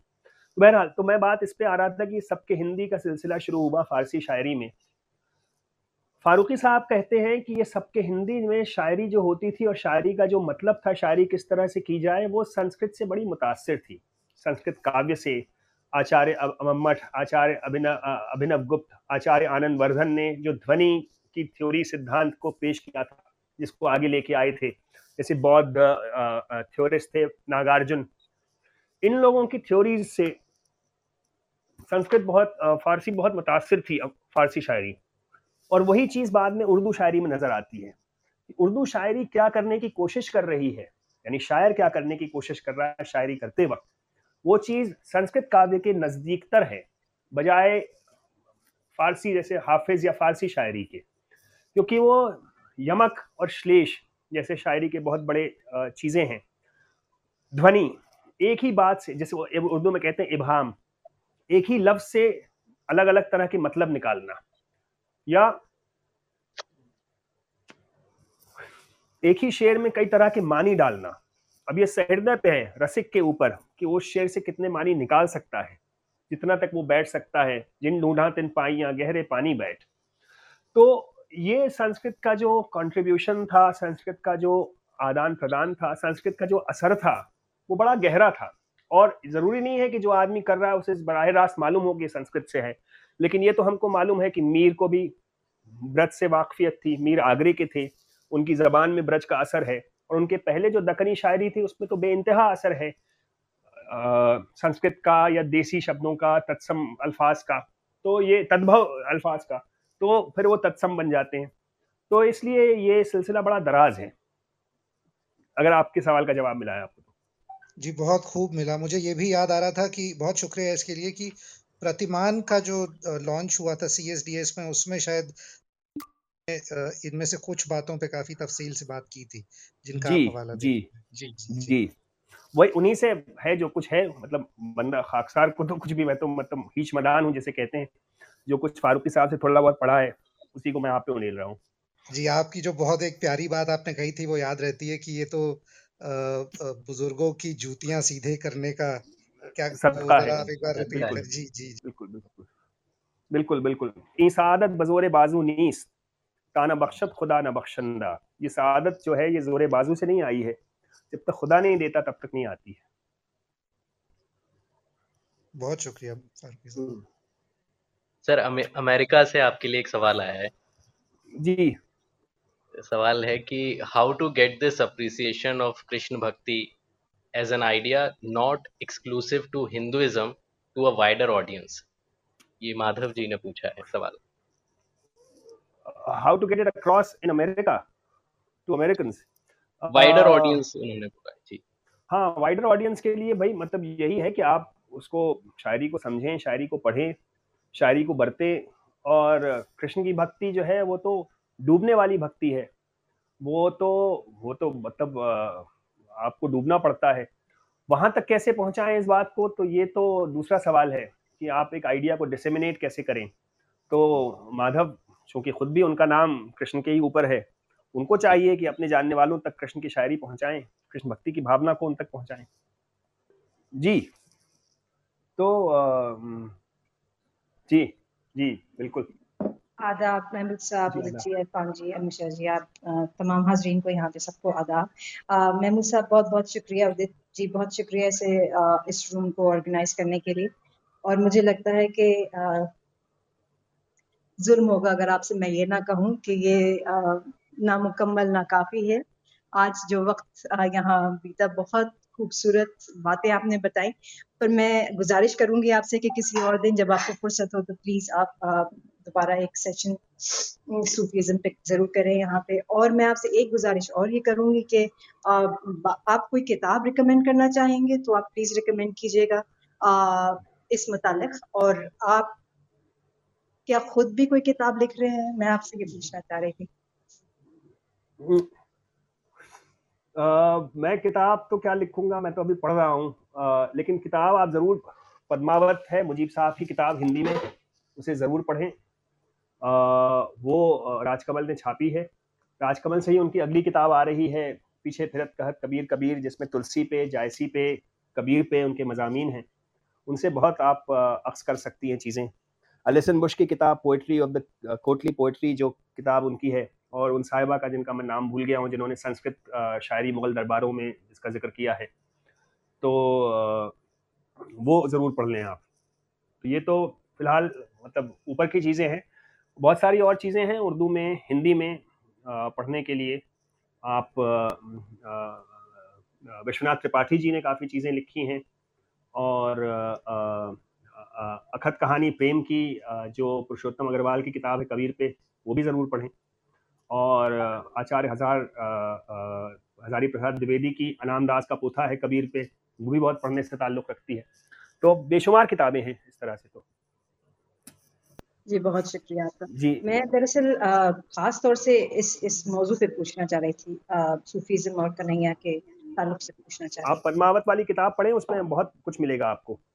कृष्ण भक्ति की बहुत सारी बातें हैं। जायसी के हवाले से जो मुजीब साहब ने जिसको डिस्कस किया है वो उसमें वो खजाना है किताब एक तरह की। और ये जो आइंदा किताब आने वाली है राजकमल से वो भी आप वो दो किताबें फ़िलहाल बहुत हैं उनके मवाद हासिल करने के लिए। बहुत शुक्रिया जी जी। तो जब तक कोई सवाल कर रहा है, मैं निदा फाजली साहब की बड़ी मशहूर एक है, जिसको मैं कृष्ण भक्ति पे, वो मैं सुना देता हूँ। जी। कि वृंदावन के कृष्ण कन्हैया अल्लाहू। वृंदावन के कृष्ण कन्हैया अल्लाहू, बंसी राधा गीता गैया अल्लाहू। थोड़े तिनके थोड़े दाने, थोड़ा जल, एक ही जैसी हर गौरैया अल्लाहू। जैसा जिसका बर्तन, वैसा उसका तन घटती बढ़ती गंगा मैया अल्लाहू। एक ही दरिया नीला, पीला, लाल, हरा। एक ही दरिया नीला, पीला, लाल, हरा। अपनी अपनी सबकी नैया अल्लाहू। मौलवियों का सजदा, पंडित की पूजा। मजदूरों की हैया हैया, अल्लाहू। मजदूरों की हैया हैया, अल्लाहू। वृंदावन के कृष्ण कन्हैया, अल्लाहू।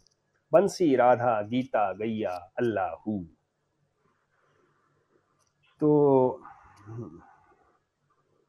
या हसरत मोहानी का मैंने सुनाया नहीं ज़्यादा, बहुत, हज़रत ने बहुत कहा है, उर्दू में भी कहा है और अवधि में भी कहा है। एक मैं सुना देता हूँ थोड़ा सा कि कहें जिबरील इशारे से कि हाँ बिस्मिल्लाह कहें जिबरील इशारे से कि हाँ बिस्मिल्लाह। सिमत काशी से चला जानब मथुरा बादल। सिमत काशी से चला जानब मथुरा बादल। बर्फ़ के कांधे पे लाई है सबा गंगा जल। देखिए होगा श्री कृष्ण का क्यों कर दर्शन? सीने तंग में दिल गोपियों का है बेकल। खूब छाया सर गोकुल ओ मथुरा बादल। रंग में आज कन्हैया के मेरे डूबा बादल। क्या बात क्या बात जी। जी सर बहुत शुक्रिया। अब मैं आप ही के ऊपर छोड़ रहा हूँ कि अगर आपको कहीं जाना है या कुछ काम है तो आप कर सकते हैं क्योंकि हम तो मतलब बैठे हैं एक, कि हिकमत को आप ही की किताब से वो शेर है इंतज़ार हुसैन साहब का कि हिकमत को गुमशुदा लाल समझो जहाँ पाओ अपना उसे माल समझो। तो हमें तो बहुत माल मिल रहा है तो हम तो बैठे हैं लेकिन अगर आपको काम है अगर आपको जाना है तो आप हमें बता सकते हैं। हम ये सेशन का पार्ट टू या एक सेशन और दोबारा रखेंगे ताकि हमें और ज़्यादा आपसे जानकारी मिले चीज़ें सीखने को मिले। हाँ कि चलिए मैं एक और शाह तो आपका सुना देता हूँ कि कि ये काकोरी के हैं अ, मुश्किल कि खेल ले कीजा पियु संग होरी मुर भई मन अनिच्छा तोरी। शाम के नैना लागे हैं तुहसू सम्मुख आओ ना, कर चित चोरी। बहिया पकड़ छट झीनते, काम बोर दे रंग माँ बाग पिछोरी किस मोहन का बसे माँ किए ते हाथ मलत हैं राधा गोरी। तो कहाँ गए ब्रजलाल कन्हैया? मनमोहन बंसी के बजैया। कहाँ छिप जाई मोहनी मूरत? सिगरे नगर के मन की छलैया। जो करत रहो खेल कुंजन्मा, कौने कुंज छिपवाए दैया? छीन छीन दूध मटकी फोड़ फोड़, ब्रज उजाड़ नागा ब्रज बसैया। तो ये सिलसिला तो लामतना ही है और गुफ्तगू तो चल सकती है बहुत देर तक, लेकिन कुछ गुफ्तगू भी होनी चाहिए। गुफ्त शुनीद में ये ज़रूरी है कि कोई गुफ्त करे, कोई शुनीद करे तो शुनीद तो आप लोग कर रहे हैं लेकिन कुछ और सवाल हों तो मैं बढ़ाऊँ सिलसिले को। वरना तो अब कार का, का, का, कारे जहाँ दराज है और जैसा कहा गया कि कारोबार दुनिया कसे तमाम न कर कि दुनिया के कारोबार को किसी ने तमाम नहीं किया है और हरि तो हम्म, अनंत हैं और हरि कथा अनंता है तो उसको हम कौन और आप कौन हैं जो समेट सकें? जी। मेरे ख्याल में रमेश जी शायद कुछ कहना चाहते हैं। महमूद भाई उदित भाई नमस्कार। नमस्कार इरफान भाई नमस्कार। जब तक मैं दिल्ली में रहा आपके बहुत सारे प्रोग्राम देखे तरह तरह के आपके हुनर देखे लेकिन अब मैं बॉम्बे आया हूँ और मैं कितनी तब कब से मैंने देखा आपके कर्ण के छोटे से हिस्से को भी देखा आपने जो एक प्रोग्राम में सुनाया था जो किताबों पे प्रोग्राम था लेकिन आप बॉम्बे आके कोई भी अपना प्रोग्राम नहीं करते हैं, जबकि पृथ्वी थिएटर में जो जिस तरह का प्रोग्राम होता है, उसमें वो आपके लिए बड़ा मुफीद है। और अभी तो खैर प्रोग्राम नहीं हो रहे हैं, लेकिन मैं आपको यकीन दिलाना चाहता हूँ कि मुंबई में आपके बहुत ज़्यादा चाहने वाले हैं। मैं भी उनमें से एक हूँ। नहीं नहीं, बहुत शुक्रिया आपका, बहुत शुक्रिया रमेश जी। मैं मैं मैं बिल्कुल बम्बई आके सुनाना चाहता हूँ बम्बई के बारे में लेकिन ये बुज़ुर्गों ने ये कहा है कि जब तक वो बुलाए ना तब तक वहाँ नहीं जाना चाहिए कि अगर आप बिन बुलाए पहुँच जाते हैं तो फिर बम्बई आपकी कदर नहीं करता है। तो आ, मैं मुंतज़र हूँ बुलावे का लेकिन जैसा आपने कहा प्रोग्राम अभी हो नहीं रहे हैं तो यकीनन आगे मैं प्रोग्राम जब होंगे तो मैं मैं मैं मैं उसमें ज़रूर आऊँगा जैसी हालात बेहतर होते हैं। पृथ्वी में दास्तानी कर्ण सुनानी है। और पृथ्वी वालों को आप ज़रूर जाके बताएँ कि वो जल्द से जल्द हमें बुलाएँ और हम वहाँ आएँ। तो वो जो बात कही आपने, कबीर और तुलसी में और कुरान की आयतों की तो कुरान की आयतों का जैसा मैं ज़िक्र कर रहा था, चंदायन थी मुल्ला दाऊद की जैसे, वहाँ से सिलसिला शुरू होता है। मुल्ला दाऊद की चंदायन इस कदर मशहूर थी कि एक ज़माने में बदायूनी ने अपनी तारीख में लिखा है अकबर बादशाह के ज़माने की, कि निज़ामुद्दीन में काली मस्जिद है, वहाँ मेंबर से एक ज़माने में चंदायन सुनाई जाती थी। तो चन्नायन में बड़ा हिंदू देवी देवताओं का श्रृंगार रस भरा पड़ा है और इस तरह की चीज़ वहाँ से सुनाई जाती थी अपने आप में बड़ी कमाल की बात है कि मस्जिदों में उसका ज़िक्र होता था। तो दरअसल कुरान की या रूमी, हाफिज, सादी, जामी, इन शायरों के कलाम को इस कदर आत्मसात करके जायसी जैसे महाकवियों ने अपनी कविताओं में ढाला कि वो हमारे हमें समझ में नहीं आता है कि जब तक हम उसको जानते ना हो, हम पकड़ नहीं सकते। अब जैसे जायसी कहते हैं कि कीन है सी नींद भूख विश्रामा कीन है सी बरन श्वेत और श्यामा, कि जिसने ये बरन श्वेत और श्याम बनाए हैं, जिसने भूख नींद विश्राम बनाई है। कुरान की आयत है कि उसने तुम्हें नींद दी ताकि तुम आराम कर सको। तो ये चीज़ें इस तरह से बैठी हुई हैं हमारे यहाँ की एकदम डायरेक्टली उसको इस तरह से पकड़ना आ, आ, उन लोगों के लिए मुश्किल है जो जानते नहीं हैं। लेकिन जैसे फारसी का मशहूर शेर है बू अली शाह कलंदर ने जिसको किया है कि मन शुनीदम यार मन फरदार रवद राहे शिताब। मैंने सुना है कि मेरा यार कल जो है वो जल्दी से आएगा कल चला जाएगा। या इलाही ता क़यामत बरना आयद आफ्ताब।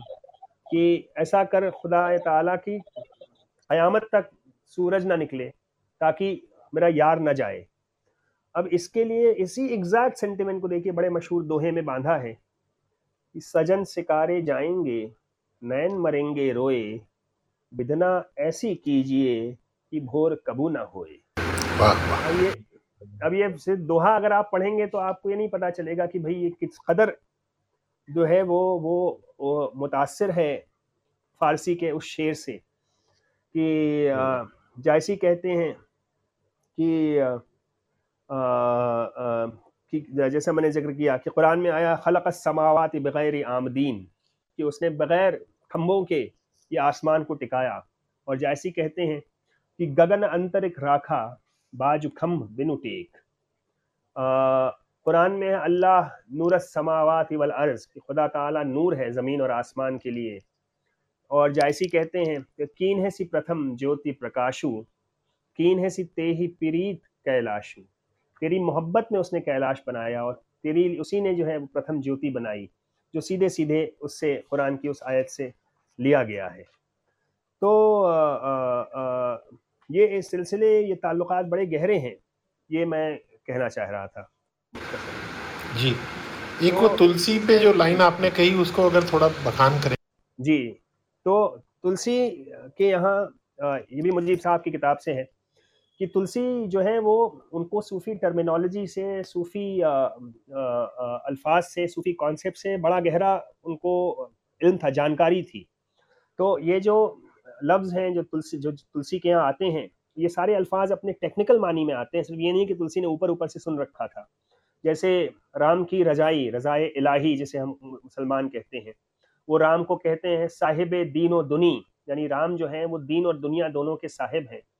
वो दीन का इस्तेमाल करते हैं आखरत के माने में। तुलसी के यहाँ गनी लफ्ज़ इस्तेमाल होता है, यानी जिसको किसी की ज़रूरत नहीं, अल्लाह गनी, जैसे मैंने अभी सुनाया आपको निदा फाजिल का। तुलसी के यहाँ करामत लफ्ज़ इस्तेमाल होता है मनशाए इलाही इस्तेमाल होता है, जमात, खल्क, हराम, रहम, पहर, मुकाम, जो सूफ़ी स्टेज है इतात किस्म, बागबान, बख्शिश, बख्शना, सज़ा, दया, दरिया, गुनाह, ये सारे अल्फाज सब तुलसी के यहाँ हैं, जो मुजीब साहब ने निकाले हैं, जो आप आप कह रहे थे कि, और कबीर का है कि अल्लाह अव्वल दीन का ज़ोर नहीं फरमाया।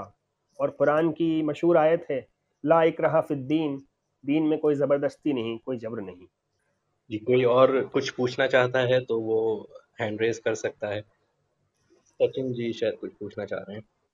हेलो जी भाई मेरी आवाज़ आ रही है? जी जी जी, जी। आ, बहुत शुक्रिया मुझे ऊपर लेने के लिए। महमूद साहब मैं एक छोटी सी बात पूछना चाह रहा था कि कृष्ण को अपने अलग अलग अंदाज में अलग अलग तरीकों से अलग अलग लोगों ने बयां किया है। आ, क्या सूफियों और आ, सूफी पंथ में भी कृष्ण का गुणगान किया है और किया है तो क्या आप कुछ सुना सकेंगे अभी? जी मैं तो मुसलसल एक घंटे से वही सुना रहा हूँ कि सूफियों ने कितना माफ़ कीजिए मैं अभी मैं जस्ट अभी आया माफ़ कीजिए माफ़ कीजिए मैं अभी आया वो मैंने जो है वो आप लोगों की समा खराशी की है कान आपके मैंने जो है वो मेरी कर्कश आवाज़ एक घंटे तक इसी बारे में गूंजती रही कि सूफियों ने किस कदर कृष्ण भक्ति की है। बिल्कुल की है बेइंतहा की है। हकायक हिंदी का मैंने ज़िक्र किया ये मेरी बदकिस्मती है और मेरे कानों की बदकिस्मती में भी पहुँचा। नहीं बेइंतहा बेइंतहा सूफियों ने ज़िक्र किया है। कृष्ण भक्ति बेइंतहा अहम रही है सूफियों के यहाँ और उसके सारे आगे पीछे के तार मैंने समझाए थे कि वो किस तरह से है। तो उसको अब मैं दोबारा उसको बयान करना मुश्किल है लेकिन पूरा टॉक ही मेरा जो है उसी के बारे में था कि कि किस तरह से सूफियों के यहाँ कृष्ण भक्ति बिल्कुल छाई हुई है। मैं देर से पहुँचा। जी जी जी। माफ़ कीजिए। जी। शुक्रिया। नहीं आप एक यूट्यूब पे टॉक है ऑलरेडी मेरी एक इसी इसी उन्वान से। कन्हैया याद है कुछ भी हमारी तो उसको आप सुन सकते हैं वो यूट्यूब पे अवेलेबल है। उसमें से कुछ चीज़ें आज मैंने दोबारा पेश की हैं और कुछ चीज़ें उसमें अलग हैं लेकिन आपको वहाँ से ज़रूर कुछ ना कुछ बहुत बहुत कुछ मिल जाएगा। जी बहुत शुक्रिया। जी तो जी किसी और का अगर कुछ सवाल हो कुछ कहना चाहते हैं या वो पूछना चाहते हैं तो पूछ सकते हैं वो। मैं बस ये कहना चाहता हूँ कि एक मशहूर कौल को मैंने अंग्रेज़ी में नकल किया तो अंग्रेज़ी में मैं सुना देता हूँ। मतलब या मैं हिंदी में तर्जुमा कर देता हूँ कि ये जान लीजिए कि सुनने वाले तो बहुत हैं। सुनने वाले बहुत मिल जाते हैं लेकिन बाजौक सुनने वाले बहुत कम मिलते हैं। और जो। लोग बाजौक नहीं हैं उनको मतलब समझ में नहीं आएगा क्योंकि मतलब उन्हीं को समझ में आता है जो अहले शौक़ और अहले इश्क है जिनके दिल में शौक़ है जिनके दिल में इश्क है। क्योंकि जो बदमिजाज आदमी है उसको तो बाहर भी लुत्फ नहीं देती और उसके लिए तो आला से आला संगीत भी बेमानी रह जाता है। इसलिए दिल में ज़ौक़ और दिल में वसल और दिल में गुदाज और सोच पैदा करना बहुत ज़रूरी है। और सोज और गुदाज पैदा करने के लिए ठोकरें खाना बहुत ज़रूरी है और ठोकरें खाने के लिए दुख उठाना बहुत ज़रूरी है। तो वही यहाँ इस राह पे चल सकता है और वही बात को समझ सकता है जिसने बहुत दुख उठाए हों और गम खाए हों। और तभी वो उस मकाम तक पहुँच सकता है जहाँ पे हमारे शायरों ने कहा कि जब से देखी सब किताबों की खुल गए मानी जब से देखी नज़ीर दिल की किताब। वाह वाह क्या बात। जी अनुराग जी आप कुछ कहना चाह रहे हैं? जी जी थैंक यू धन्यवाद ऊपर लेने के लिए। महमूद भाई बहुत मज़ा आया। मैं बहुत थोड़ी थोड़ी देर से ज्वाइन कर पाया तो deprived of a lot of uh, beautiful thoughts there. Uh, just one question for you कि हिंदू पैंथियन में इतने सारे देवी देवता हैं उनमें कृष्ण को सूफियों ने इतना क्यों फेवर किया? क्योंकि कृष्ण जो है वो कृष्ण के यहाँ प्रेम भाव बहुत ज़्यादा वो है डोमिनेंट है इस पर मैंने गुफ्तगु की थी। कृष्ण आ, जो है वो इश्क सूफियों को इश्क से मतलब है और कृष्ण से बढ़ के इश्क कहीं नहीं है। कृष्ण से बढ़ के विरह कहीं नहीं है जो कृष्ण के इश्क में मुब्तला होता है गोपियाँ वो सिर्फ़ विरह से ही जूझती हैं। राधा कृष्ण के इश्क की दास्तान भी विरह की दास्तान है, और सूफी की जर्नी भी विरह की जर्नी है। तो विरह और प्रेम, जहाँ प्रेम है, वहाँ विरह है। और विरह के भी बहुत सारे स्टेजेस हैं। पहले तो खुदा का ख्याल दिल में ना रहना विरह है, हिजर है। खुदा का ख्याल दिल में रहना भी हिजर है, क्योंकि आपके दिल में खुदा का ख्याल है। जब ख्याल मिट जाता है, जब आप दुई में एकदम ख़त्म हो जाता है, और एक ही हो जाते हैं आप। तो दिल से ख्याल भी मिट जाता है कि मैं कौन हूँ और वो कौन है। कि मन तन शुदम तू तू मन शुदम मन तू शुदी तू तन मन तू जा शुदी तू तन शुदम मन जा शुदी। ताकस न गोयत बाद अजीम मन दी गरम तू दीगरी तू मैं बन जा मैं तू बन जाता हूँ तू तन बन जा मैं जान बन जाता हूँ। ताकि आज के बाद कोई ये ना कह सके कि तू अलग है और मैं अलग हूँ। मंदी गरम तू दी ताकस न गोयत बाद अजीम मंदी गरम तू दीगरी तो जी, जी मैं मैं आ, ये सुन के बहुत मज़ा तो आ ही रहा है इसमें कोई शक नहीं है। मैं ये अनुराग जी ने जो पूछा उसी में से मिलता जुलता ही मेरा सवाल है।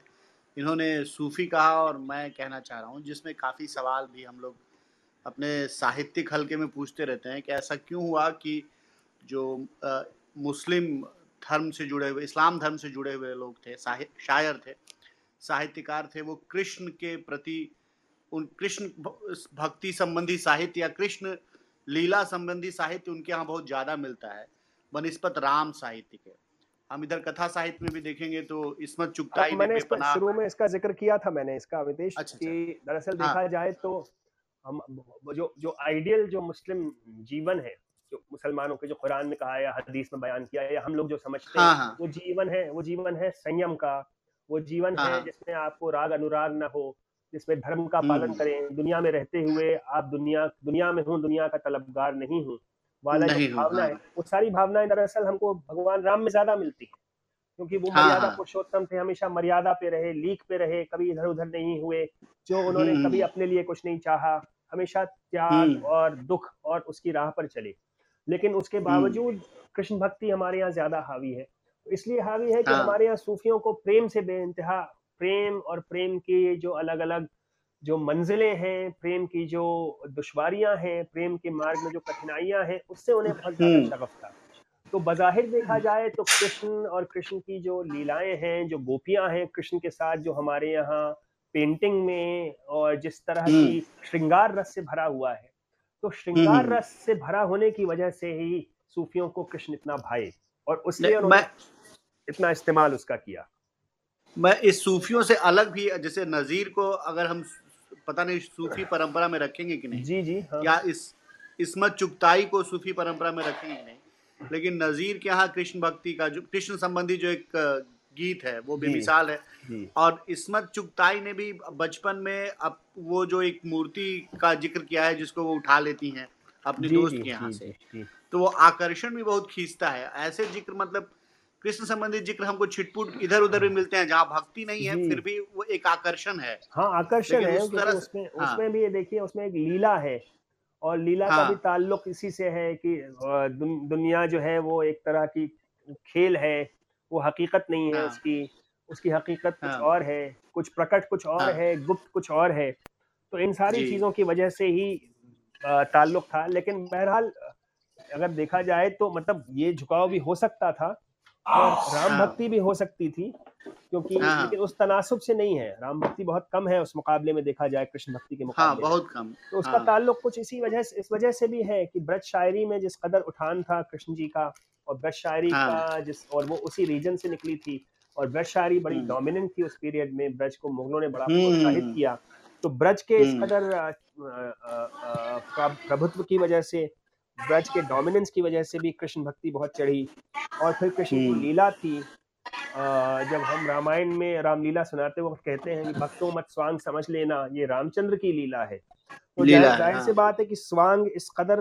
डोमिनेंट रहा होगा कि रामलीला सुनाने हम्म। वाले को ये कहना पड़ा कि भाई इसको स्वांग मत समझना ये कृष्ण जी का मामला नहीं है यहाँ राम की बात तो वो पब्लिक कल्चर में परफॉर्मेंस कल्चर में मेरा ख्याल है कृष्ण का ज़्यादा डोमिनेंस था।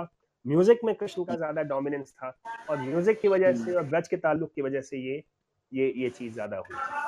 और और क्या ऐसा है कि जो लिटरेरी छूट लेने की सुविधा थी वो भी कृष्ण भक्ति साहित्य में ज़्यादा है मतलब उदारता से आप नहीं ये नहीं उदारता वगैरह की मैं बात अभी नहीं कर रहा हूँ मैं ये नहीं कहूँगा भाई तो तो शायरी के ऊपर शायर के ऊपर है कि वो चीज़ किस चीज़ को किस तरह से बांधता है तो ये मैं नहीं कहूँगा हाँ। कि राम को लेके हमारे यहाँ मौजू महदूद हो जाता है क्योंकि अगर आप राम के दुख के मार्ग की बात करेंगे तो फिर तो कितना कितना कुछ खोला जा सकता है कितना कुछ समझा जा सकता है कितना कुछ कहा जा हम्म। सकता है कि सब कुछ हम सह रहे हैं हम एक तरह से हमारे ऊपर जुल्म हो रहा है कि हमारी हैसियत क्या है हम इंसान के रूप में हैं और इंसान की कोई मंशा नहीं उसका कुछ बस नहीं उसकी कोई हकीकत नहीं और इस ये इंसान की कोई हकीकत नहीं इंसान की ज़ात की कोई औकात नहीं इस पे तो उर्दू शायरी पटी पड़ी है। हर तीसरा शेर बड़े शायर का इसी बारे में है कि कि, कि, कि जैसे मीर का शेर है कि क्या तंग हम सितमजदगान का जहाँ है? हम सितम उठाने हम्म, वालों की हम्म। दुनिया कैसी है? क्या तंग हम सितम जदगान का जहाँ है? जहाँ एक बैज मूर आसमान है जहाँ आसमान सिमट के इतना छोटा हो गया जितना एक चींटी का अंडा होता है। तो चींटी के अंडे के बराबर तो हम लोगों का आसमान है तो क्या दुनिया की बेसबाती को क्या हम कहें? कि है कि कि कि है है खाम में हनौज जो कि हम्म। गैब गैब जिसको समझते हैं हम शहूद। हम जिसको समझ रहे हैं हम्म। शहूद यानी जो सामने की हमारी दुनिया है दरअसल गैब गैब है। जो गायब है उसका भी गायब है। क्योंकि है हम्म। ख्वाब में हनौज जो जागे हैं ख्वाब से। हम जिसे समझ रहे हैं कि हम जगे हुए हैं दरअसल वो हम ख्वाब में ही हैं अभी भी। हम्म। तो तो दुनिया की बेसबाती इंसान की तुच्छता इस इन मजामून इन मजमूनों से तो उर्दू शायरी पटी पड़ी है। और वो सूफियों की वजह से ऐसा हुआ है। जी जी। तो तो मुकम्मल तौर पे इसका तशफ़ी बख्श जवाब मैं नहीं दे सकता। ये जवाब एक बार ये सवाल मुजीब साहब ने ही खुद उठाया था कि ऐसा ऐसा है हम्म। पता नहीं किस वजह से है तो जब वो तशफ़ी बख्श जवाब पूरी तरह से उसका नहीं दे पाए थे तो मेरी क्या गिनती की मैं इसका जवाब हम्म। वैसे मतलब इस ज़िक्र मतलब आपकी बात से वो याद आया कि वो जैसे हमारे यहाँ जो रीति काल एक साहित्य में काल है जहाँ पे दरबारी कवि हुए ब्रज में तो वहाँ तो ये फ़ैशन ही था कि आप अपनी कविता को कृष्ण और राधा से जोड़ के ही कहिए तो उस पर चिड़ के ठाकुर नाम के कवि ने कहीं दिया था आवाज़ कट रही है आपकी जी। आ, आवाज़ आ रही है हेलो?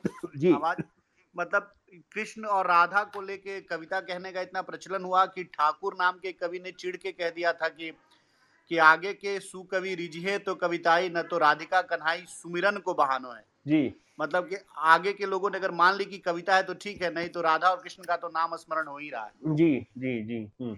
तो इस ये मुझे याद आया नहीं तो ये रीति काल की कविता के बारे में अलिसन बुश ने बहुत ज़िक्र किया है। ये रीति काल है वेरी बैड प्रेस रीति काल की शायरी हाँ. को हमारे यहाँ ना पढ़ते हैं लोग ना जानते हैं ना समझना चाहते हैं। अरे वही मजमून है बार बार उसी चीज़ को कहते हैं बड़ा उसमें रेपिटेशन है। एक ही बात को कितना हाँ. सुना जाए बड़ा ज़्यादा वर्ड प्ले है। कहाँ कहाँ दूर हाँ. की कौड़ी ले आते हैं लोग। सारा कुछ समझ में नहीं आता कहाँ की दूर की कौड़ी ला रहे हैं। तो वो सारी बातें तो उर्दू शायरी के साथ ही है ना? वो मिर्ज़ा गालिब हाँ, कहाँ हाँ। कहाँ मासूम माशुक की कमर को ऐसा है कि कमर दिखाई नहीं दे रही कैसे नाजुक नाजुक मजमून बांधते हैं तो मजमून हम्म। आफरीनी तो उर्दू शायरी का जुज्व खास है कि एक ही बात से नए मजमून को पैदा करना एक फूल का मजमून हो तो सौ रंग से बांधू यही चीज़ तो शायरी का खासा है इसी चीज़ को तो शायरी की खासियत है यही चीज़ संस्कृत शायरी में है कि एक नई बात हाँ। से नई बात पैदा करते चले जाना और इतना पैदा हम्म। करके चला जाना मेटाफर से मेटाफर बताते जाना बनाते जाना उस मजमून नया मजमून बनता है तभी मानी पैदा होता है मानी की कसरत पैदा होती है। यही चीज़ तो फारूकी साहब समझाते समझाते हमको बेचारे जो है इतने बरसों तक समझाते रहे इतने सफे उन्होंने त्याग किए। हाँ। और वही चीज़ रीति शायरी के बारे में भी है। हमने उसको जो है वो एकदम दरकिनार कर दिया हाशिए पर ढाल दिया क्योंकि वो हमको जो है वो कामू और बैकेट की शायरी के करीब नहीं लगती है। तो हर चीज़ जो है वो ऐसा तो नहीं है ना शायरी का मतलब कि क्या है शायरी से क्या अपेक्षा है आपकी इससे तय होता है कि शायरी क्या चीज़ है जी हमारी अपेक्षा अब शायरी से वो नहीं रह गई है क्योंकि हम लोग पढ़े लिखे लोग नहीं है हम लोग नीम हम लोग नीम जाहिल लोग हैं। ना हमने कुछ साहित्य पढ़ा है ना हमको कुछ आता जाता है और हम जो है वो समझते हैं कि आज़ाद कविता कर लेते हैं और बिना बिना बिना छंद के बिना पिंगल के। तो पिंगल समझाने के लिए तो मिर्ज़ा मिर्ज़ा खान ने तोहफतुल हिंद में जो है वो इतने सफ़े सया किए हैं कि पिंगल क्या चीज़ है? और पिंगल का और और फिर क्या नाम है तुक क्या चीज़ है? पिंगल क्या चीज़ है? ये औरंगज़ेब के बेटे को पढ़ाने के लिए किताब लिखी गई थी बहुत बड़ी। तो हम्म, मेरे कहने का मतलब ये है कि इन चीज़ों को आपने दरकिनार कर दिया क्योंकि अंग्रेज़ आपको आके सिखा गए कि भाई शायरी ये थोड़ी होती शायरी तो वो होती है जो वर्ड्सवर्थ ने कही बिल्कुल नेचुरल शायरी निकली अज दिले माँ और बर दिले ऊस्त मेरे दिल से निकली उसके दिल से हम्म, गई तो दिल की शायरी तो अलग चीज़ है वो शायरी एक इंटेलेक्चुअल चीज़ है शायरी अल्फाज का खेल है शायरी में कारीगरी है। कारीगरी है शायरी बिल्कुल हम्म, करतबबाजी है नटबाजी है बहुत सारी हम्म, चीज़ें हैं शायरी। अल्टीमेटली शायरी के बारे में दो तरह की चीज़ें हैं कि शायरी ऐसी हो जो दिल पे असर करे और शायरी जो है वो अल्फाज का अरेंजमेंट है। अल्फाज करेंगे शायरी अल्फाज का अरेंजमेंट होने के साथ जब आपके दिल पे असर करती है तो उसको कैफियत कहते हैं। उम्मीद के यहाँ कैफियत के बड़े शेर है। शाम ही से जब दिल हुआ फिराक का बड़ा मशहूर शेर है शाम ही से बुझा रहता रहता है दिल हुआ है चिराग मुफलिस का। बड़ा कैफियत का शेर हम्म, हम्म, बहुत शुक्रिया। जी जी। शुक्रिया अमितेश जी आपने अच्छे अच्छे सवाल किए। अब किसी और को अगर कुछ पूछना है तो वो पूछ सकते हैं। नहीं तो मेरा ख्याल है कि अब हमें इस महफिल का इत्माम कर देना चाहिए। जी तो मैं एक दो शेर आपको सुना देता हूँ कि थोड़ा सा मौजू से हटके कि कि कि देखिए फ़ारसी जो है वो किसकी ज़बान है? फ़ारसी हिंदुस्तान की ज़बान है कि ईरान की ज़बान है? और फ़ारसी बाहर की विदेशी भाषा है? ये सवालात उठते रहे हैं। मैंने ये दिखाने की कोशिश की है मुजीब साहब से पढ़ समझ के कि दरअसल अवधि में ब्रज में हर जगह फ़ारसी बड़ी गहरी घुसी हुई है। इसीलिए रिचर्ड ईटन जब किताब लिखते हैं तो उसको पर्शियन इट एज कहते हैं। और आज ही मैंने एक किताब का रिव्यू किया है पर्शियन इट सेल्स जिसमें वो ये दिखाना चाह रही हैं कि फ़ारसी पर्शियन इट सेल्स जो है, वो पर्शियन जो है, उसका ताल्लुक किसी मुल्क से नहीं है, ना ईरान से, ना हिंदुस्तान से। लेकिन बहरहाल ईरान के एक शायर ने कहा था कि कि नीस्त दर ईरान ज़मी सामान तहसील कमाल। ईरान की ज़मीन में कमाल दिखाने का कोई हासिल नहीं है। वहाँ कोई सामान नहीं है। नीस दर ईरान ज़मीन सामान तहसील कमाल। तान आयत सुए हिंदुस्तान हिना रंगी नशुद। जब तक हिना हिंदुस्तान नहीं आती है तब तक वो रंग पैदा नहीं होता है। तो हम ने हिंदुस्तान जन्नत निशान की हवा यानी सरस्वती का हमारे अंदर उद्गम हो। और सरस्वती क्या है? सरस्वती तवातुर है यानी एक सिलसिला है। फैज़ रहमान का, यानी ऊपर वाले के फैज़ का बहता हुआ, लगातार चलता हुआ सिलसिला है, सरस है, और वही सरस्वती है जो हमें खुदा के पास ले जाती है, और वही स्वर है जो सौंदर्य का निशानी है, और जो ताल है, सुर जो है सौंदर्य की निशानी है, और ताल जो है वो कायम रहने की निशानी है कि मिल जाए तो उस पर कायम रहो। तो इसी सुरताल पे हम चलते रहें, और खुदा सबको हिदायत दे नेक रास्ते पर चलने की। और ये भी हिदायत दे कि हम बजाय दूसरों को सुधारने के खुद को सुधारें। तो जैसा हमारे बताया जाता था कि एक सुधारो जग सुधेगा। तुम अपने आप को सुधारो और दुनिया की फ़िक्र ना करो कि फ़िक्र दुनिया में सर खपाता हूँ। मैं कहाँ और ये वबाल कहाँ? हाँ, ठीक है जनाब। बहुत शुक्रिया। मिलते हैं फिर जल्दी। आप सभी का शुक्रिया। दास्तान गोई कलेक्टिव का ये सेशन था। हमारा इंस्टाग्राम पर ट्विटर पर और फेसबुक पर पेज है दास्तान गोई कलेक्टिव के नाम से। आप हमसे जुड़े रहिए। महमूद सर से हम इस तरह के सेशंस के लिए दरख्वास्त करते रहेंगे और हमें उम्मीद है कि हम इस तरह के सेशंस और कर पाएँगे और आप लोग हमसे जुड़ेंगे। बहुत शुक्रिया आप लोगों का जुड़ने के लिए। बहुत बहुत शुक्रिया।